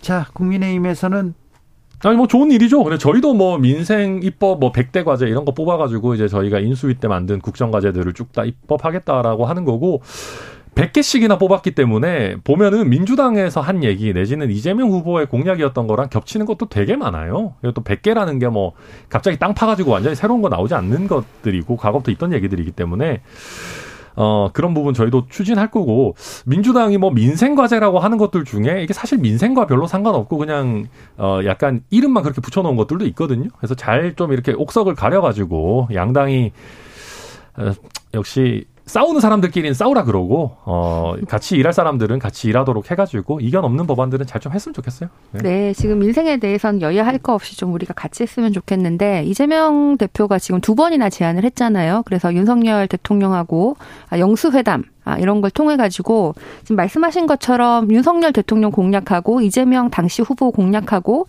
겹치는 부분이 많을 거고 국민의힘하고 민주당이 지금 공통된 부분도 분명히 있어요. 그래서 이런 부분에 대해서는 좀 빨리 아, 여야가 합의해서 처리하는 이런 거에 대해서는 영수회담에서 충분히 논의될 수 있지 않을까. 아, 근데 그런 영수, 예. 그러니까 영수회담이라는 말 자체가 이상한 거는 떠나서 뭐 무슨 영어 수학하는 회담도 아니고 근데 저희도 저희가 야당일 때 맨날 문재인 대통령하고 1대1로 야당 대표랑 만나가지고 해야 된다 했는데 단 한 번도 안 했어요. 왜냐하면 대통령은 당의 영수가 아니에요. 그러니까 아마 저희 당대표가 새로 뽑히든 그게 아니면 비대위 체제가 안정이 돼서 비대위원장이 좀 공고해지든 그렇게 하면은 이제 원내 정당 대표들 같이 해가지고 뭐, 뭐 하겠죠. 민생 뭐 대책회의 같은 걸. 예. 네. 뭐 지금 비대 국민의힘 비대위가 언제 다시 안정이 될지는 깜깜하고요. 국민들의 민생은 굉장히 급한 문제라고 생각을 합니다.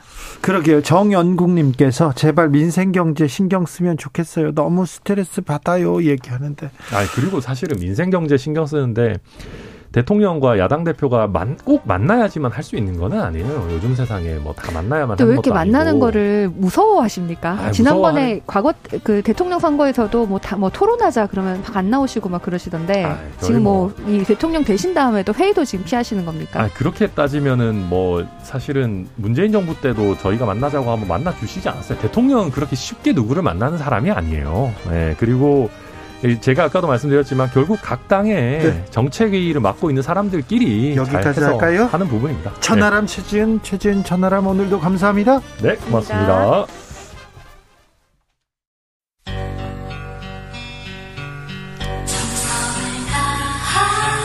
정성을 다하는 국민의 방송 KBS 주진우 라이브 그냥 그렇다고요.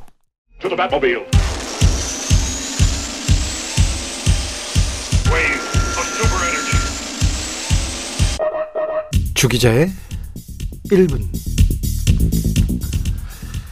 2022년 현재 지구상의 노예로 살고 있는 사람은 약 5천만 명에 이릅니다. 이는 5년 전보다 1천만 명 넘게 증가, 증가한 수치라고 국제노동기구 ILO는 보고하고 있습니다. 현대판 노예란 위협과 폭력에 의해서 강제 노동이나 강제 결혼에 내몰린 사람들을 말하는데요. 약 2,760만 명은 강제 노동에 시달리고 있고요. 약 2,200만 명은 강제 결혼에서 벗어나지 못하고 있다고 합니다. 보고서는 현대판 노예제가 노예들이 이렇게 많이 늘어난 이유에 대해서 코로나19 그리고 기후변화, 전쟁 등을 꼽고 있습니다. 특히 코로나로 인해서 봉쇄가 있었지 않습니까? 노동자들이 일거리 찾지 못하고 많은 어린이들이 생계 전선에 내몰렸다고 분석했습니다. 강제 노동을 하는 8중 1명이 어린이고요. 이런 어린이 중 절반은 성착취를 당하고 있다고 합니다. 우리나라에서도 외국인 노동자들 착취하는 사례 종종 보고되기도 합니다. 강제 노동의 절반 이상은 전쟁을 겪은 가난한 나라에서 일어납니다. 하지만 강제 결혼 중 결혼 결혼은 그렇지도 않습니다. 네 건 중 한 건은 부자 나라에서 기록됩니다. 수백만 건에 달하는데요. 우리나라 남성들도 동남아에 어린 부인을 두고 있는 사람이 있다죠. 네. 우크라이나 전쟁이 있었고요. 기후 위기로 인해서 경제 위기 심각합니다. 이를 감안하면 올해 현대판 노예는 크게 늘 것으로 보입니다. 코로나 시대에 부자들은 더 부자가 되고 가난한 사람은 더 가난해집니다. 굶주린 사람은 늘어만 갑니다. 불법 사채에 내몰린 사람도 늘고만 있습니다. 양국 양극화로 인한 구조적 불평등 이 불평등이 현대판 노예제를 고착시키고 인간의 존엄을 훼손하고 있습니다. 그 누구도 그 어떤 이유도 인간의 기본권 유린할 수는 없습니다. 가난한 사람들에게 찬바람 부는 가을이 달갑지만은 않습니다. 하지만 정부도 정치도 보이지 않습니다. 부디 이 가을이 그런 분들에게 안녕하시길 안녕한 가을이 되길 빕니다. 지금까지 주기자의 1분이었습니다.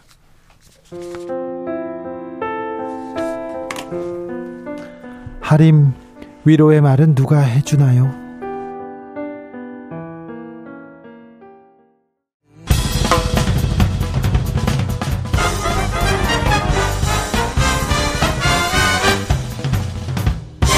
훅 인터뷰 3년 전이었습니다. 엠번방 사건 우리 사회에 큰 충격을 주었습니다. 그런데 이번에는 L이라고 합니다. L. 엠번방보다 더 악랄하고 잔인하게 성착취 범죄를 하고 있다는데요.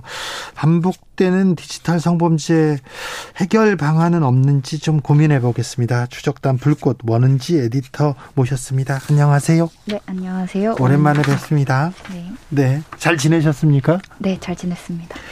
아, 자, 추적단 불꽃이 엠번방의 심각성, 이 성착취물, 이 심각성 세상에 알린 지 3년 됐습니다. 그래서 법도 만들어지고 앞으로는 이런 성착취물 보기만 해도 처벌된다 이렇게 해서 많은 게 바꾸, 바뀌었지 않습니까? 그런데 네. 아직 부족합니까? 네, 여전히 뭐 디지털 성범죄 피해자분들, 뭐 예컨대 엠번방 사건이나 네. 박사방 피해자분들은 이 디지털 성범죄 피해자 지원 센터에서 뭐 피해물의 삭제라든지 이런 지원을 계속 받고 계십니다. 네. 아직도요. 아직도 지우고 있습니까? 네, 사실상 네, 계속 받고 계십니다. 네. 이게 어, 조주빈, 문영욱 이런 사람들은 42년형, 34년형 이렇게 맞아 했습니다. 그런데 이번엔 L입니다. L, L 이 사건은 뭐죠? 어, 이 L 사건은 예. 이 조주빈과 문영욱이 검거된 이후로 예. 이 아동 청소년들을 성착취한 갇힌 가해자 L이 예. 어 이제 성착취한 그런 사건입니다. 성착취를 성착취 동영상 찍고 또 보내라고 하고 협박하고 또 그런다고요? 네, 맞습니다. 지난번 엠번방보다 더 진화했다는 얘기도 들립니다. 네, 어, 이 L 같은 경우에는 어, 조력자를 사칭을 했습니다. 예. 그래서 가해자가 이제 두 개의 계정으로 접근을 했습니다. 예. 하나는 조력자 계정, 다른 하나는 가해자 계정. 그래서 이게 어떻게 보면 더 잘 성착취할 수 있는 그런 계략이었던 건데요. 예. 뭐 해킹을 한다기보다도 피해자를 말로 잘 구슬려서 네. 이거를 전문용어로 가스라이팅이라고 하는데 네. 신상 정보도 캐내고 그걸로 또 다시 협박을 해서 성적인 사진과 영상을 받아냈습니다. 그래요. 옆에서 도와줄게. 우리가 도와줄 테니 이렇게 일로 보내세요. 어떤 피해를 받는지 알려주세요. 이렇게 시작했군요. 네, 맞습니다. 아, L은 조주빈, 문영욱보다 좀 더 철두철미했다고 하는데 왜 이런 일이 반복되는 걸까요? 뭐 이제 조주빈과 문영욱 이랑 뭐 다른 형태는 아닙니다. 새로운 형태는 아닌데요. 네. 다만 이제 조주빈과 문영욱이 검거된 후에도 텔레그램 안에서는 이제 성착취를 하는 그 가해자들이 생태계를 이루고 있었습니다. 예. 그래서 마치 이제 아동 청소년 성착취가 어떤 검거가 될 수 있는 금기시 되는 행위였는데 네. 그 행위를 L이 대신 해줌으로써 이 아동 청소년 성착취물을 계속해서 소비하고자 하는 가해자들의 어떤 needs를 맞췄다라고 봅니다. 아니 그런데 조주빈, 문형욱 42년, 34년 중형이 선고되는 걸 보고도 아직도 이런 일을 하는 사람이 있고 아직도 성착취 동영상을 찾는 사람이 있습니까? 네, 이제 누군가가 나서서 그 성착취를 해준다면 그 성착취물을 이제 시청하는 것만으로는 이제 뭐 돈을 내지 않다거나 이러면은 이제 수사기관에게 뭐 적발되지 않을 거라고 그들끼리는 생각을 하고 텔레그램에 남아 있습니다. 그래요. 네. 텔레그램을 주로 이용하기 때문에 좀 잡기도 어렵죠. 그렇죠. 아 이거 어떻게 방법을 내야 될 텐데 예, 그런데 이 성착취물 소지하거나 시청하는 것만으로도 범죄가 되죠. 이제 네, 범죄입니다. 처벌되죠. 네, 처벌됩니다. 네. 그런데 보는 사람들이 있습니까? 그쵸. 그런데도. 자 네. 시청하거나 소지하는 사람을 그렇게 잘 처벌한 건 아니죠 지금까지.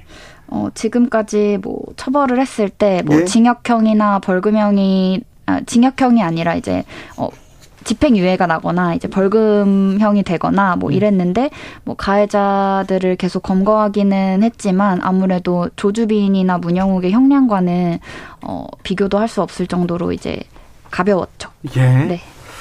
현재 지금 L에 대한 수사는 잘 진행 중입니까?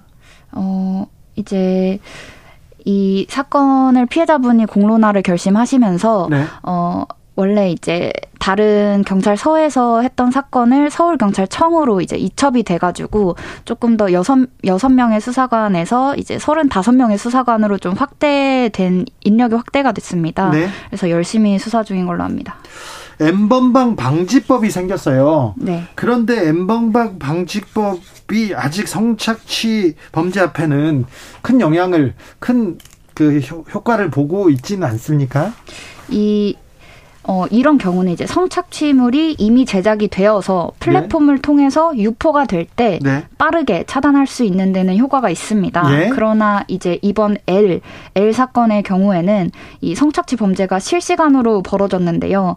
어, 이때 경찰이든 디지털 성범죄 피해자 지원센터든 실무자들이 뭐 가해자랑 피해자를 분리한다거나 아니면 대응한다거나 이런 매뉴얼 자체가 좀 불분명하고 실효성이 없었습니다. 빨리 잡으러 가야 네. 되는데 앞으로 어떤 대책 을 대책 더 필요합니까? 뭐 예컨대 피해자가 어 아동 청소년이었잖아요. 예. 근데 이 보호자를 설득하는 과정이라든지 이런 신고를 하는 과정에서 시간이 많이 소비가 됩니다. 아, 그렇죠. 네.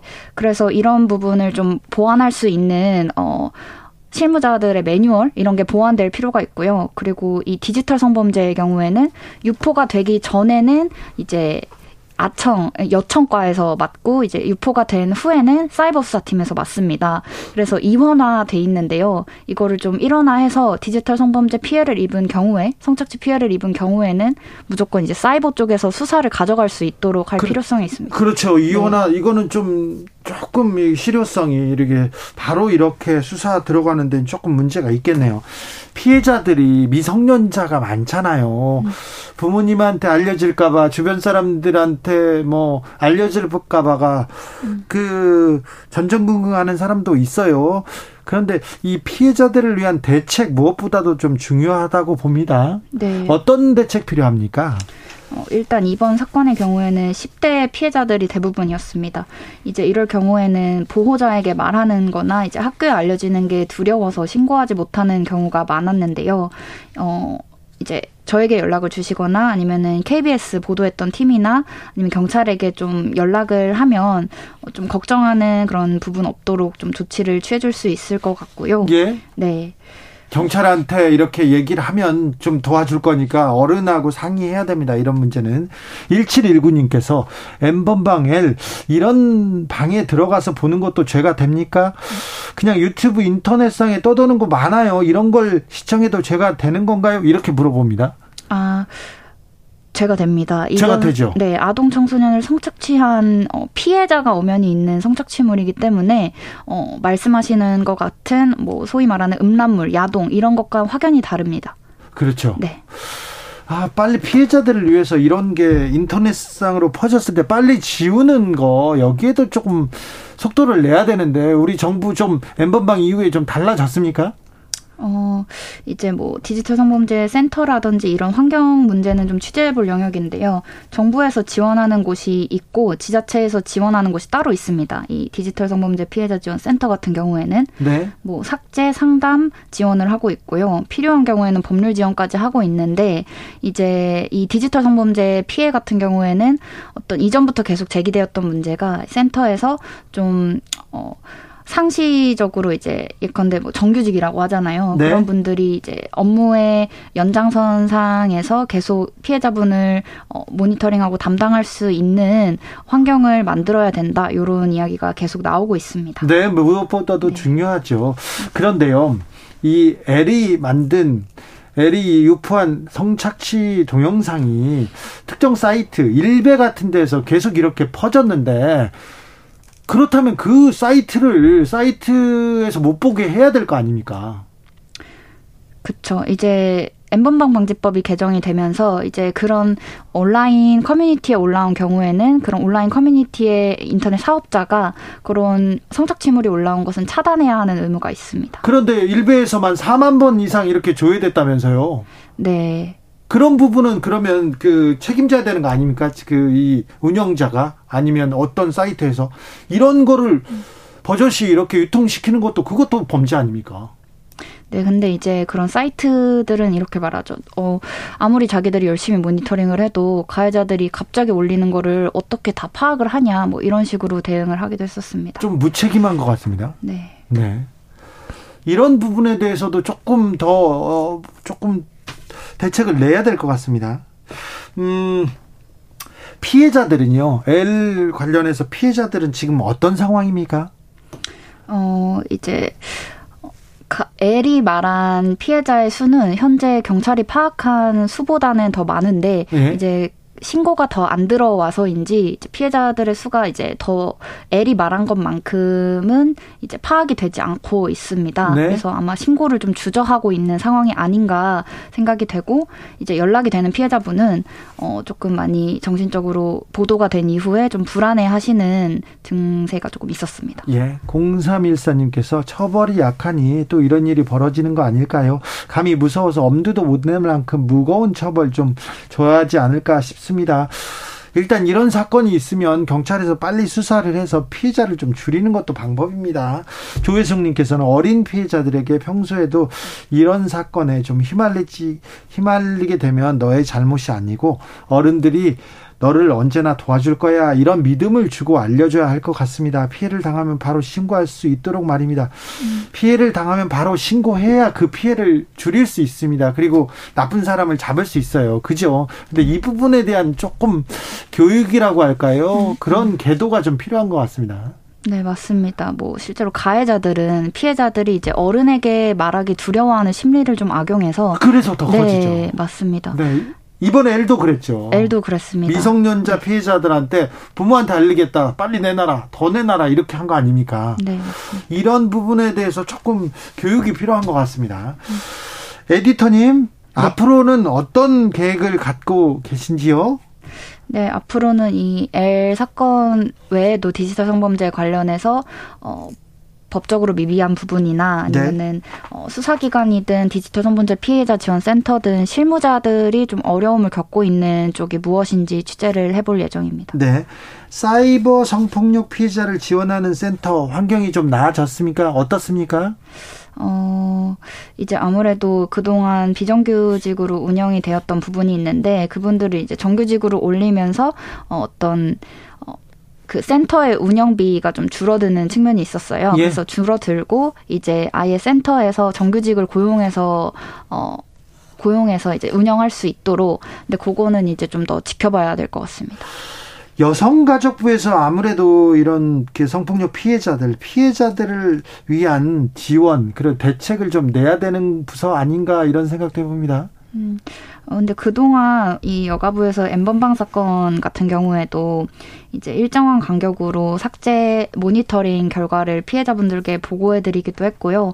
그동안 피해자들을 무료 법률 지원 상담 뭐 이런 것도 지원을 해줬고 이제 디지털 성범죄 피해자분들도 엠번방 사건 이후로는 여성가족부의 도움을 많이 받으셔왔습니다. 받아왔어요, 지금껏? 네, 받아왔습니다. 그 여성가족부가 지금 없어진다는데 이것도 좀 걱정이네요?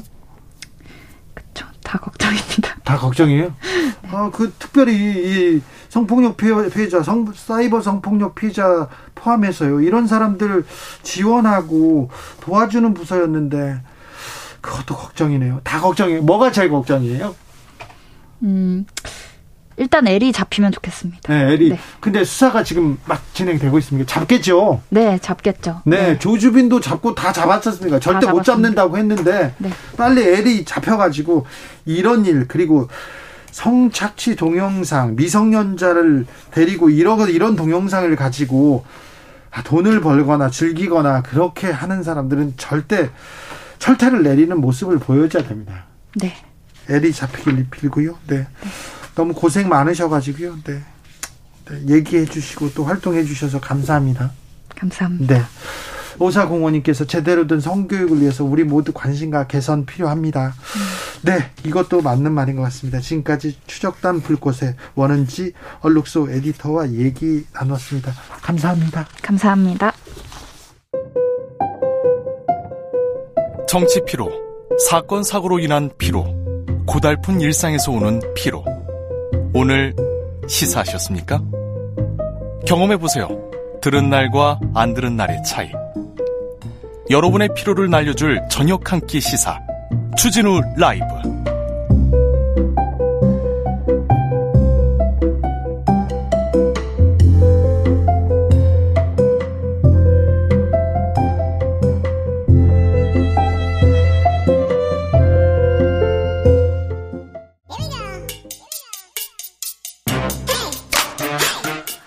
뉴스를 향한 진지한 고민 기자들의 수다. 라이브 기자실을 찾은 오늘의 기자는 KBS 김수현 기자입니다. 안녕하세요. 안녕하세요. 첫 번째 뉴스부터 가보겠습니다. 네, 오늘 원달러 환율이 1,390원을 돌파했습니다. 네. 아, 네. 이게 금융위기였던 2009년 이후에 13년 만에 처음입니다. 아, 네, 그래요. 네, 아마 오늘 개장하면서부터 놀란 분들 많으실 텐데. 그러다가 어제보다- 여기저기에서 비명 소리 막 들리더라고요. 맞아요. 오늘 개장하자마자 한 어제보다 20원 정도 급등했거든요. 네. 그래서 단숨에 연중 최고치를 새로 썼습니다. 예. 왜 그랬는지를 보면 미국의 지난달 소비자 물가 상승률이 전망치를 웃돌았기 때문입니다. 8%가 넘었다면서요? 네, 어젯밤 발표됐는데 1년 전보다 8.3% 오른 걸로 나왔거든요. 이게 전달보다 상승폭이 둔화되긴 했는데 원래 시장이 예상했던 게 8%였어요. 네. 그런데 이거보다 웃도니까 충격을 받은 겁니다. 아니 0.23% 올랐다고 뭘 이렇게 충격받고 그래요? 왜 이렇게 환율이 막 요동치고 그래요? 그게 원래는 하반기에는 물가가 잡힐 거 라고 좀 기대를 했는데 그렇죠. 사실상 잡히지 않는다는 게 이제 눈으로 보이다 보니까 불안하네. 그쵸. 미국이 그래서 이 물가 잡기 위해서 금리 더 크게 인상하는 거 아니냐. 결국 다음번에 1% 포인트까지 인상할 수 있다는 우려가 커졌고요. 결국 위험 자산 회피, 안전 자산 선호 심리로 이어지면서 달러 강세를 부추겼습니다. 달러가 강세를 보이자 주식 시장 출렁입니다. 우리는 이렇게 영향이 큽니다. 네, 맞습니다. 오늘 이 불안정한 환율 때문에 우리 증시도 1% 넘게 하락했습니다. 코스피가 개장과 함께 2.4% 떨어져서 2,400선 아래로 떨어지기도 했는데요. 네. 결국에는 전 거래일보다 1.5% 정도 내린 2,410선에서 장을 마쳤습니다.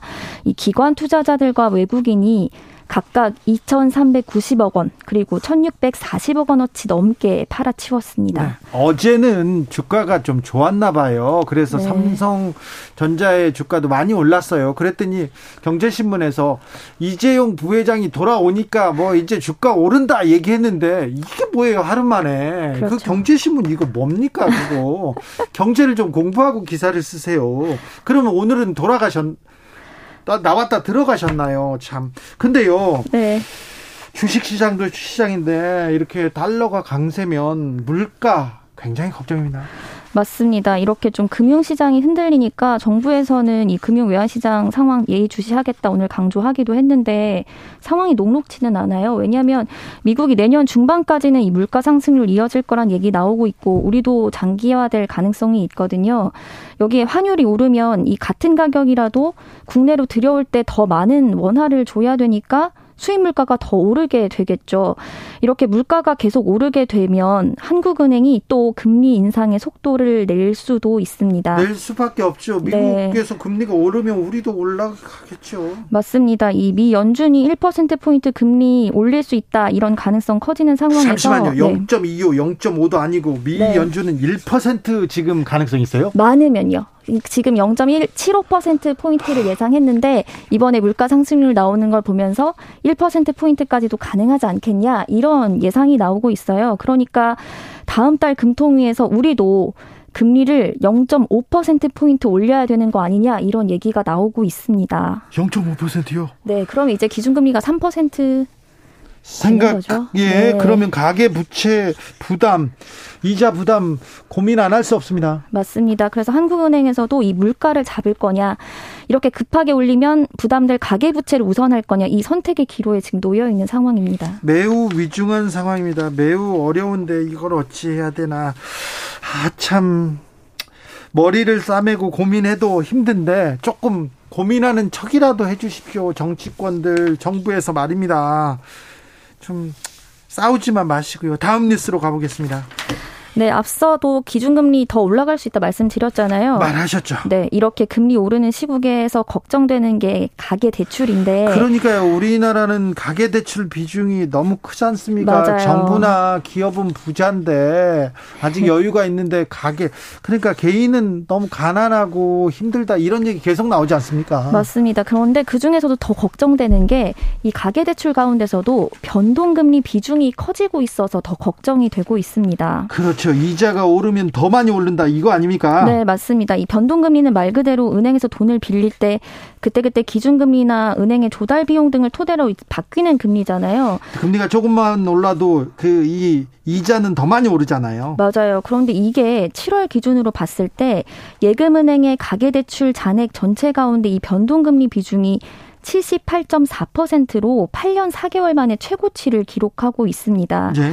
이렇게 금리가 오르는 시국에도 변동금리를 더 선호하는 건 아직까지는 당장은 변동금리가 고정금리보다는 조금 더 싸다는 판단 때문인데요. 그런데 이제 이렇게 계속 오르면 네. 싼 게 아니죠, 이제. 네, 맞습니다. 그게 문제입니다. 금리가 앞으로 더 오르면 문제가 될 수 있습니다. 내일 주담대 변동금리의 기준이 되는 코픽스가 발표되는데 일단 지난달에 기준금리가 올랐으니까 이게 반영되면 이 코픽스 금리도 같이 오르게 되고요. 앞으로도 더 많이 오를 수가 있겠죠. 그래서 은행 외에 다른 금융기관의 변동금리 비중도 이 78% 정도로 같다고 가정을 해서 한번 계산을 해보면 네. 한국은행의 기준금리가 0.25%포인트만 인상된다 하더라도 이자 부담이 3조 4천억 원 넘게 늘어날 것으로 보입니다. 우와. 3조 4천억. 어마어마하죠. 네. 우와. 그래서 이제 정부와 하느니 대책을 내놓은 게 있습니다. 네. 안심 전환 대출 상품이라고 해서 내일부터 이 시작되는 상품이 있습니다. 근데 조건이 있다면서요. 네, 맞습니다. 이 안심 전환 대출이 사실 뭐 혜택은 좀 있어요. 어, 고정금리로 갈아탈 때 지원해주는 정책금융 상품인데 최저 연 3.7% 고정금리로 이용할 수가 있고요. 앞으로 금리가 오르니까 이걸로 발, 갈아타야 되겠네요. 맞아요. 그리고 이 갈아탈 때는 언제 바꾸더라도 중도 상환 수수료가 면제가 됩니다. 네. 그런데 아무나 되는 건 아니죠. 소득과 주택 기준 이런 것들이 있습니다. 일단 기존에 대출이 없으신 분들은 해당이 안 되고 이 전환하는 분들만 대상이 되고요. 소득은 부부 합산 7천만 원 이하여야 됩니다. 네. 주택 보유수는 1주택자만 가능하고 그리고 해당 주택 가격이 시세로 따졌을 때 4억 원 이하인 주택만 해당이 됩니다. 김수영 기자 안 됩니다.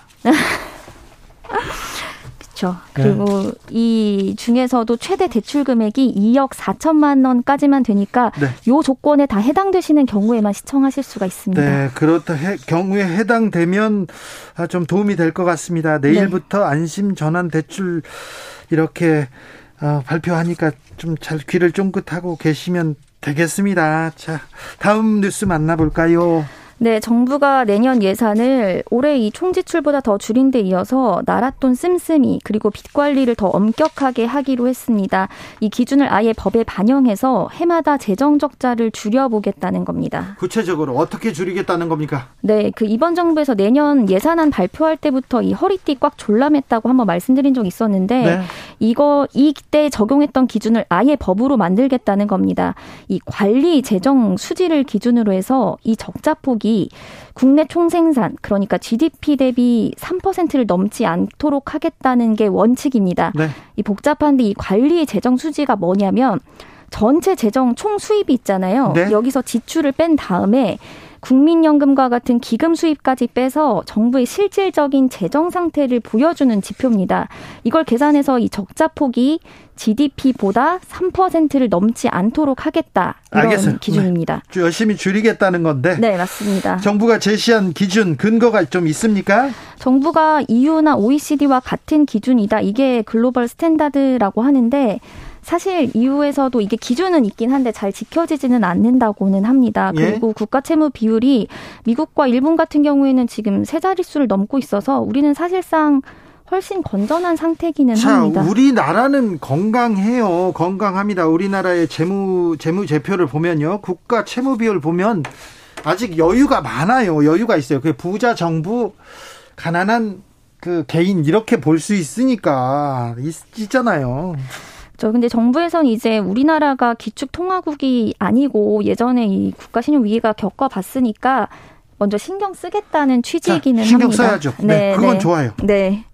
어, 그, 그 국가 채무가 계속 늘고 있지 않습니까? 네, 네, 맞습니다. 그래서 국가 채무가 5년 사이에 한 400조 넘어서 올해 1000조 넘을 것으로 전망이 되고 있어요. 네. 그래서 이제 엄격한 관리를 하겠다는 건데 사실 비판의 목소리도 있습니다. 왜냐하면 경기가 최근에 안 좋은 시점이다 보니까 정부가 역할을 늘려야 되는데 이 재정 역할을 축소해도 괜찮을까 이런 지적이 그게 나옵니다. 걱정이에요. 정부가 조금 돈을 쓰면 네. 서민들 없는 사람들한테는 조금 도움이 되거든요. 이렇게 음, 정부에서 돈을 쓰지 않습니까? 네. 그러면은 아, 서민들이 조금 혜택을 보고 부자들이 세금을 좀 더 많이 내야 되거든요. 그러니까 정부가 돈을 쓰는 거는 그렇게 나쁜 거는 아니에요. 네, 그래서 이제 전 정부는 사실 재정의 역할을 굉장히 강조했던 정부고 이번 정부는 반대로 민간의 역할을 강조하다 보니까 이런 방향으로 가는 건데 말씀하신 것처럼 뭐 소비나 투자 촉진책 또 취약계층 대책 같은 게 필요한데 자꾸 정부가 아끼는 거 아니냐 이런 대, 이런 비판이 나오고 있습니다. 아, 국가 재정 좀 엄격히 관리하는 거는 맞는데 지금은 돈을 쓸 때다 이렇게 주장하는 분들도 있어요. 네, 맞습니다. 아, 민생을 위해서는 그런데 또 이 부분은 어떻게 볼지 좀 안타깝네요. 김수현 기자 얘기 잘 들었습니다. 네, 감사합니다. 우리 경제 선생님 김수현 기자는 오늘이 마지막입니다. 마지막 시간입니다. 어디 가신답니다. 어디 네, 가세요? 아쉽게도 제가 해외로 잠시 가게 돼서 네. 네. 앞으로 더 좋은 뉴스 전해주실 다른 기자분이 오셔서 그때는 좀 기쁜 뉴스만 전달해 주시면 좋겠네요. 네, 고생 많으셨어요. 네, 감사합니다. 달병 나라 아닙니다. 네, 가서 네, 가서 좋은 일 있고 행복하고 잘 네. 다녀오십시오. 네, 감사합니다. 기자들의 수다 KBS 김수현 기자와 함께했습니다. 감사합니다. 감사합니다. 교통정보센터 다녀오겠습니다. 오수미 씨.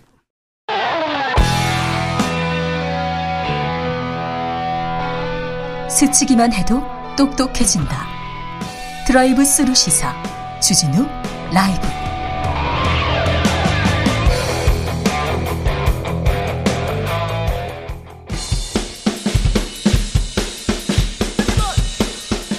틱탁 틱탁 틱탁 현란한 입담의 환상 드리블. 오늘 이 뉴스를 주목하라. 이슈 틱탁하 머리끝부터 발끝까지 핫이슈 더 뜨겁게 이야기 나눠봅니다 청코노 최진봉 성공회대 교수 네, 안녕하십니까. 최진봉입니다. 홍코노 김병민 국민의힘 비대위원 네, 안녕하세요. 반갑습니다.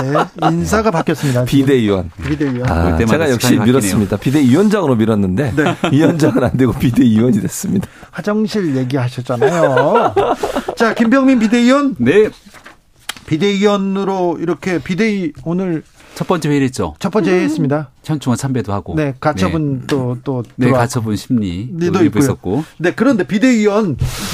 너무 친윤 일- 일색 아니냐 이렇게 얘기하는 분들도 있어요. 김병민 네.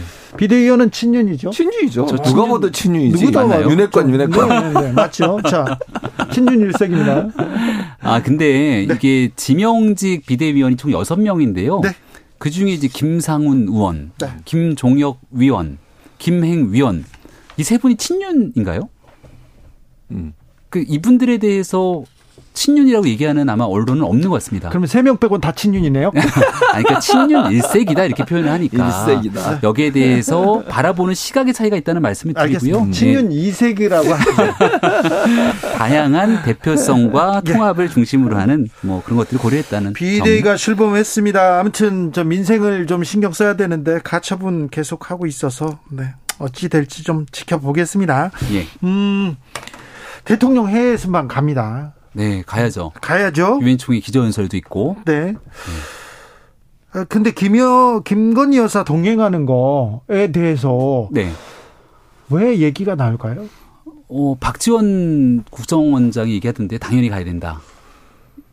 지금껏 그 네. 국가원수가 해외 순방할 때 영부인 얘기가 나온 적이 없었잖아요. 없었죠. 근데 이제 아무래도 김건희 여사 관련 여러 의혹들이 생기다 보니까 우려가 있는 것 같아요. 그러니까 지난번에 그 나토 순방 때도 같이 가시면서 이제 그때 장신구 문제가 논란이 됐잖아요. 그거 이제 빌린 거다 이렇게 지인한테 빌렸다고 얘기하고 그것도 아직도 완벽하게 모든 의혹이 풀린 건 아닌데 빌렸다 해도 문제고 또 그걸 또 그런 고가의 귀금속을 빌려주는 것도 좀 상식적으로 이해가 안 되고 그런 논란이 있었고 그다음에 그 본인이 이제 잘 아시는 분 한 분을 또 동행을 했잖아요. 그러니까 공무원도 아닌 분을 함께 1호기에 타서 탑승해서 갔다. 이 문제도 논란이 됐었고.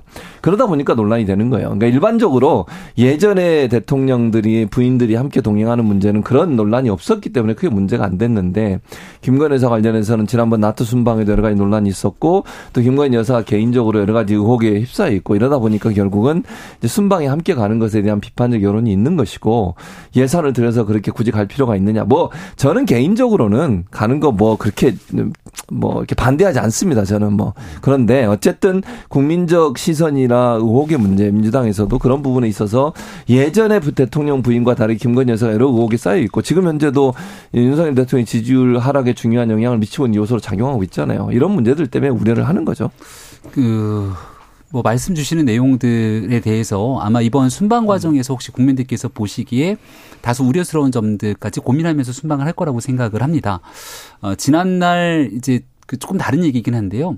처음 수해가 윤석열 대통령 취임하고 나서 수해가 났을 때 기민한 대응이 조금 아쉬웠다고 지적하는 분들이 있었죠. 예. 그리고 이번에 태풍 흰남노가 올라오게 됐을 때 굉장히 기민하게 대응을 해서 나름대로 국민 여론이 좋았던 것 같습니다. 박수현 전 청와대 수석도 이번 흰남노 대응 너무 괜찮았다 이렇게 얘기를 하는 것 같더라고요. 네. 그러니까 나토 정상회의가 다자간 회의로서 대통령 취임하고 첫 번째 나갔던 외교 행사였는데 여기서 이제 국민들 보시기에 이런 것들은 좀 고쳤으면 좋겠다 하시는 내용들 아마 대통령실에서 차분하게 고민할 거라고 생각하고요.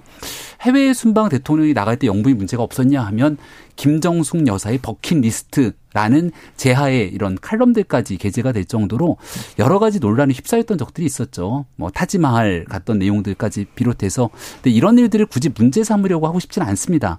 그러니까 결국은 대통령과 배우자에 대해서 뭔가 이런 방식으로 가십성 논란들을 야당이 증폭시키게 된다면 정작 유엔 총회 기조연설에서 우리 국익을 위해서 무엇을 얘기를 할까? 또 그 자리에서는 한미 정상회담 혹은 일본 지도자와 만날 수도 있게 되는 상황이 올 텐데 여기에 지금 대한민국 기업들의 켜켜이 쌓인 현안들이 많잖아요. 이런 이슈들이 뒤로 물릴 수가 있습니다. 정말 책임 있는 제1야당이라면 오히려 지역적인 이슈들보다는 정말 국익에 부합한 해외 순방이 잘 될 수 있도록 비판도 좀 해주시고 잘 될 수 있도록 도움도 줬으면 좋겠습니다. 그러니까 비판을 하는 거예요. 그러니까 그거를 지역적인 문제라고 치부하지 말고 그러니까 국민들도 사실은 김건희 여사 관련해서 지난번 나토 순방에서 있었던 여러 가지 일들이 의혹이 많고 그 부분에 대해 실망스러운 부분이 분명히 있어요. 그러면 그 부분을 명확하게 해야죠. 이제는 다시는 다시는 그런 일이 일어나면 안 되는 거예요. 예를 들면 지금 뭐 장시훈 같은 문제도 그 문제가 발생해 명확하게 명확하게 모든 걸 다 밝혔다고 하면 문제가 없을 텐데 그 지금 아직도 사실은 모든 게 클리어하게 다 정리가 안 된 상태로 그냥 넘어가고 있어요. 이런 문제도 논란이 되는 것이고 사적 인연으로 알고 있는 분들이 함께 탑승해서 가는 것도 논란이 될 수밖에 없어요. 근데 그런 부분들이 예, 제 말은 그런 부분들이 다시는 나오지 않도록 주의하고 그다음에 바로잡고 이런 어, 자세가 필요하다는 거예요.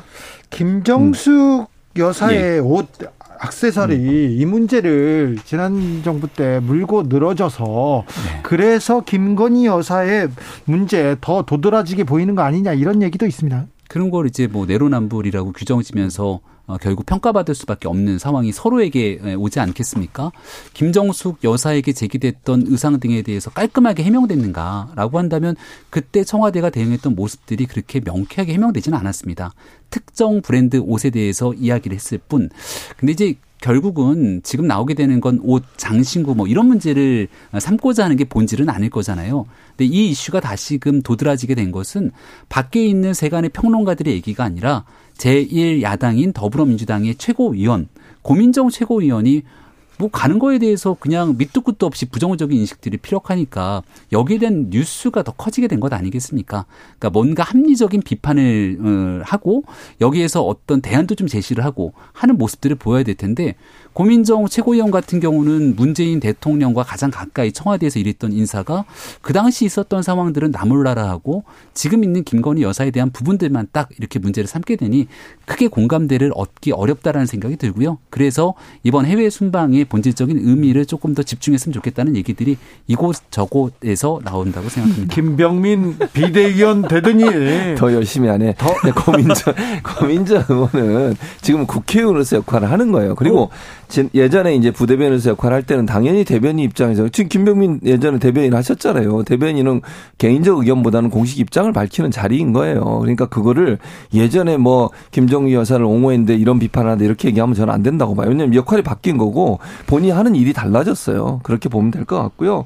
저는 아까도 계속 반복적으로 말씀을 드리지만 국민들이는 과연 김건희 여사의 여러 가지 상황에 대해서 긍정적으로 보고 있느냐의 문제라는 거예요. 이걸 단순히 그냥 야당이 공격하니까 문제다 이렇게 볼 문제가 아니고 그러면 이 문제를 어떻게 국민들에게 설득해서 국민들이 납득할 수 있는 정도의 어떤 모습으로 바꿀 건가 하는 부분에 집중해야 돼요. 야당은 당연히 공격하는 거죠. 야당이 그러면 존재하는 게 예를 들면 뭐 여당이나 정부가 잘못한 부분이나 아니면 우려가 있는 부분들에서 문제를 제기하고 또 정보 접근권도 의원들이 훨씬 많잖아요 일반인보다. 그래서 그런 관련된 얘기를 할 수밖에 없는 거예요. 그리고 그 장신구 문제도 단순히 장신구 문제가 아니잖아요 이거는 왜냐하면 재산 등록의 문제와 연관이 돼 있어요. 이거는 그러니까 공직자의 재산 공개와 연관돼 있는 문제이기 때문에 더 논란이 되는 거예요. 단순히 그냥 빌렸다는 문제가 아니라 그런 이제 법적으로도 처벌받을 수 있는 위험성이 있는 부분이고 그래서 저는 지적했다고 봐요. 5523님께서 김병민 의원님 의정부 다녀가셨어요? 오, 어, 예, 제 소각 의정부입니다. 아, 그래요? 목소리가 미성이라 금방 알아봤어요. 목소리 듣고. 그렇죠. 네, 반갑습니다. 아무튼 저 국민의힘 비대위에 어 이- 현안에 대해서 설명할 수 있는 사람은 분명히 들어갔습니다. 네, 대통령 관련된 논란에 대해서도 분명히 그 대통령실의 주장이나 대통령실의 입장을 얘기할 수 있는 사람은 분명히 들어갔습니다. 네. 그전엔 그런 사람도 없었어요. 아, 국민의힘에 뭐 훌륭한 분들이 많이 계시고요. 근데 왜 나와서 말을 못 합니까? 다만 좀 다소 혼란스러운 상황들이 당내에 연출됐던 만큼 이제는 그런 불협화음들 좀 뒤로 물리고 집권당 다운 실력 있는 모습을 보여주게 노력하겠습니다. 자, 그러면요. 음, 네. 민주당으로 넘어가 볼까요? 그렇죠. 성남 또 FC. 그렇죠. 반가워하는데요. 자, 성남 FC에 대해서는 어떤 문제 제기하시려고 합니까?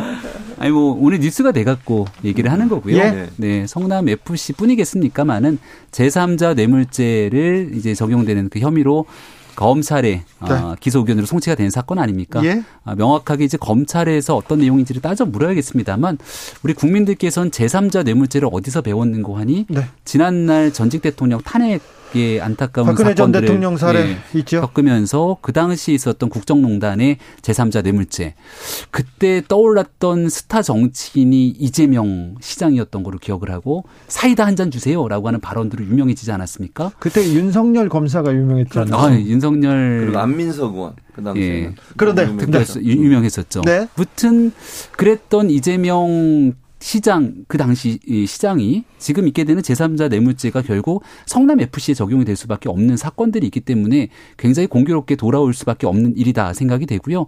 이 일 성남 FC뿐 아니라 이제 많은 일들이 이재명 대표에 대한 사법 리스크로 쭉 돌아오게 될 텐데 지금 한두 개 정도는 정치 뭐 보복 이란 얘기로 막아갈 수 있겠습니다만 언제까지 민주당이 이걸 막아설 수 있겠는가? 그리고 지금 이재명 대표에게 제기되고 있는 상당한 얘기들은 이거 국민의 힘 지금 있게 되는 반대 정당에서 얘기하고 있는 목소리라기보다는 지난날 민주당 대통령 선거 경선을 거치면서 당내에서 나왔던 숱한 의혹들이거든요.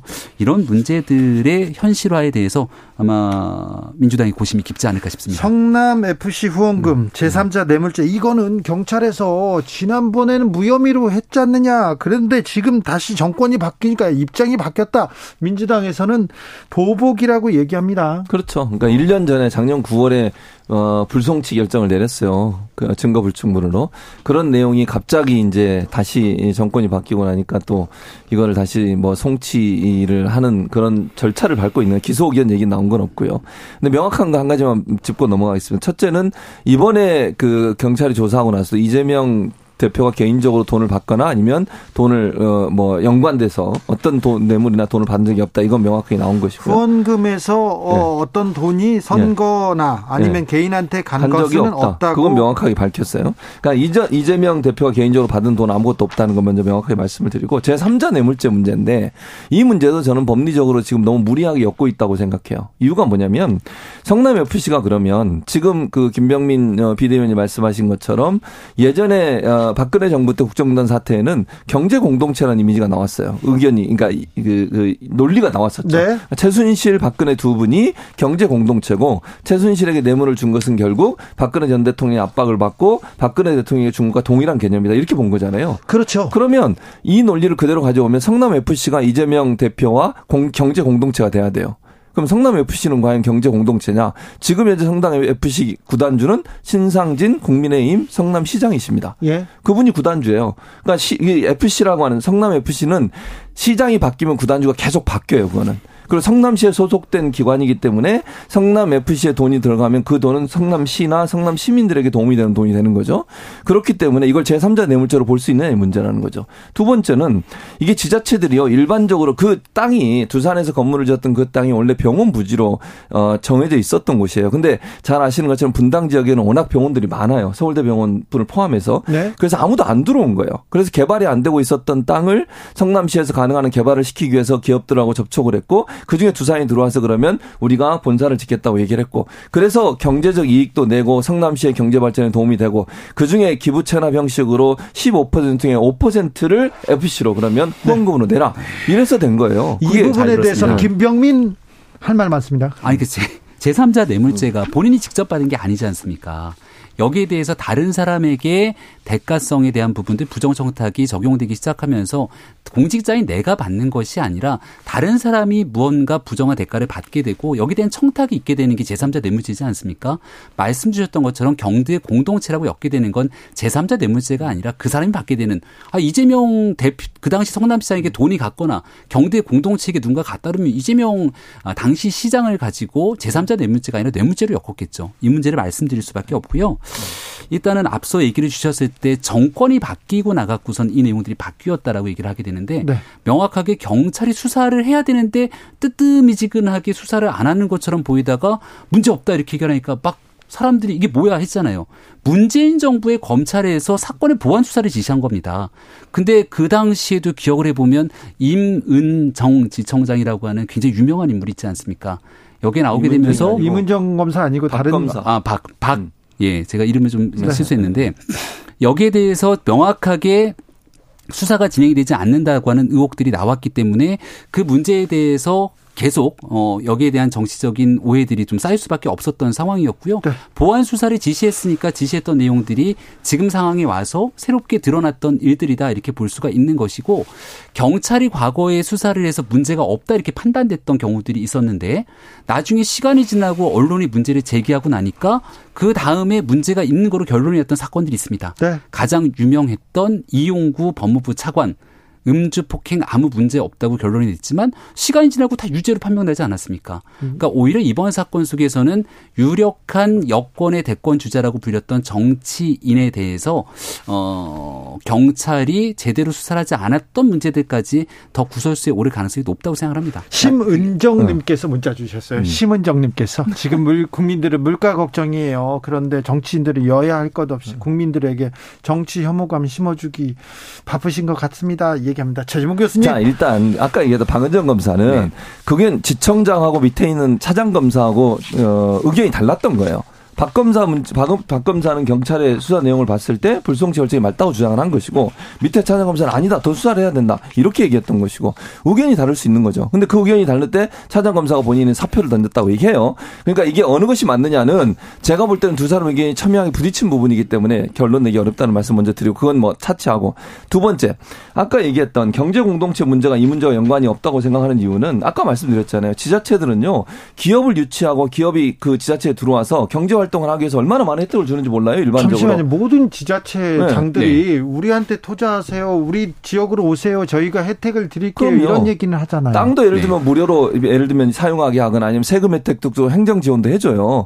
이것도 마찬가지 개념이에요. 그러면 그런 논리로 따지면 행정 지원을 해서 기업이 들어와서 거기서 투자해서 이익이 난 그 이익의 개발의 일부를 지자체에 돌려주는 것은 다 제3자 뇌물죄가 돼야 돼요. 그러면 김병민 그래서 그 기업에게 용도 변경이라고 하는 엄청난 특혜를 주게 돼서 그 기업이 막대한 이득을 얻게 되는 건다, 건다면 그 내용들을 그냥 그대로 아무 문제 없이 기업의 활동이라고 받아들일 수 있겠습니까? 이재명 성남시장 전에 있었던 성남FC 후원금 문제, 이재명 성남시장 퇴임하고 났을 때 성남FC 후원금 문제, 전혀 이재명 시장이 있었던 기간 동안 들어왔던 내용들과 다른 상태로 움직였다는 말씀을 다시 한번 드리고요. 이 특정 부지에 대한 용도 변경으로 막대한 특혜를 입게 됐던 게 지금 있게 되는 성남 FC와 관련된 두산에 대한 문제가 있고요. 백현동의 네 단계 용도 지역 변경에 관련된 문제가 있고 대장동의 개발을 통해서 또 막대한 이득들이 돌아가게 됐는데 가만히 모든 걸 생각해 보면 처음에 대장동 얘기가 나왔을 때 이재명 당시 시장은 뭐라고 얘기를 했냐면 이거 단군 일의 최대 치적이라고 얘기하지 않습니까? 시간이 지나서 범죄 혐의들이 밝혀지니까 말을 바꾸기 시작합니다. 이번 건에 대해서도 아 기업을 유치했는데 뭐가 문제야라고 하지 만 수사 상황이 진척이 되고 난 다음 똑같은 입장을 유지할 수 있을지 한번 아니 지켜보시죠. 자꾸 이 얘기를 다른 걸로 확대시키지 말고. 지금 현재 이 상황은 보면 네. 두산 문제는 용도 병역을 해야 될 수밖에 없는 이유는 아까 말씀드렸잖아요. 병원 부지로 있어서 다른 게 들어올 수가 없어요. 근데 그 병원 부지는 아무도 안 들어와요.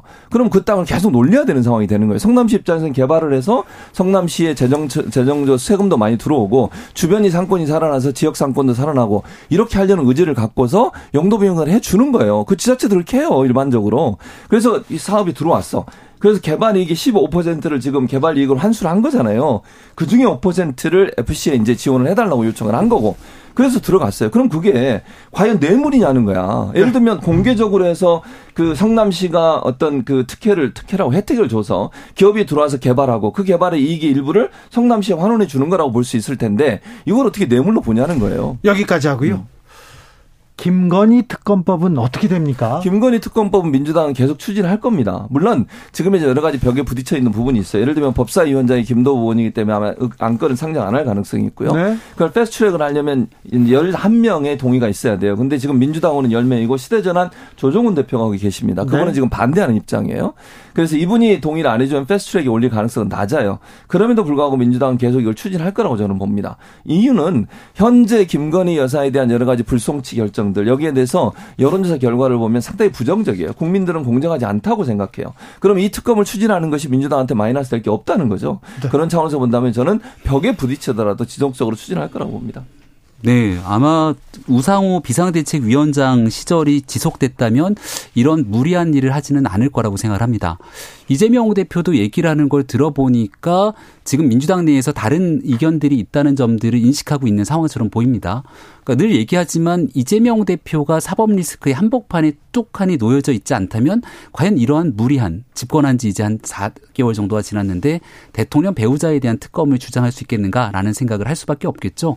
사안을 달리 바꿔서 좀 생각해 보면 문재인 정부 시절에 관련된 가족에 관한 이슈들이 참 많이 나왔는데 그 수사가 잘 진행되지 않는 다 그래서 이거 무조건 특검해라 막 이렇게 갔겠습니까?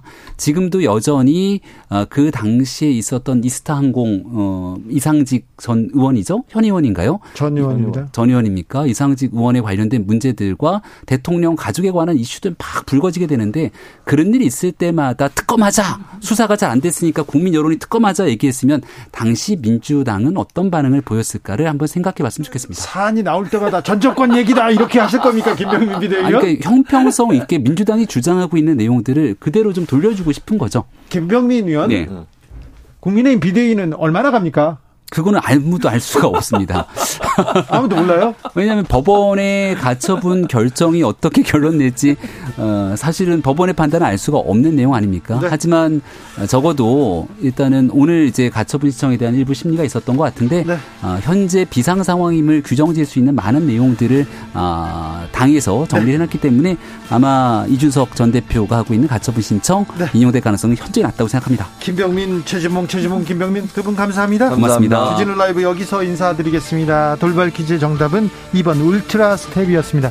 저는 내일 오후 5시 5분에 돌아오겠습니다. 지금까지 주진우였습니다.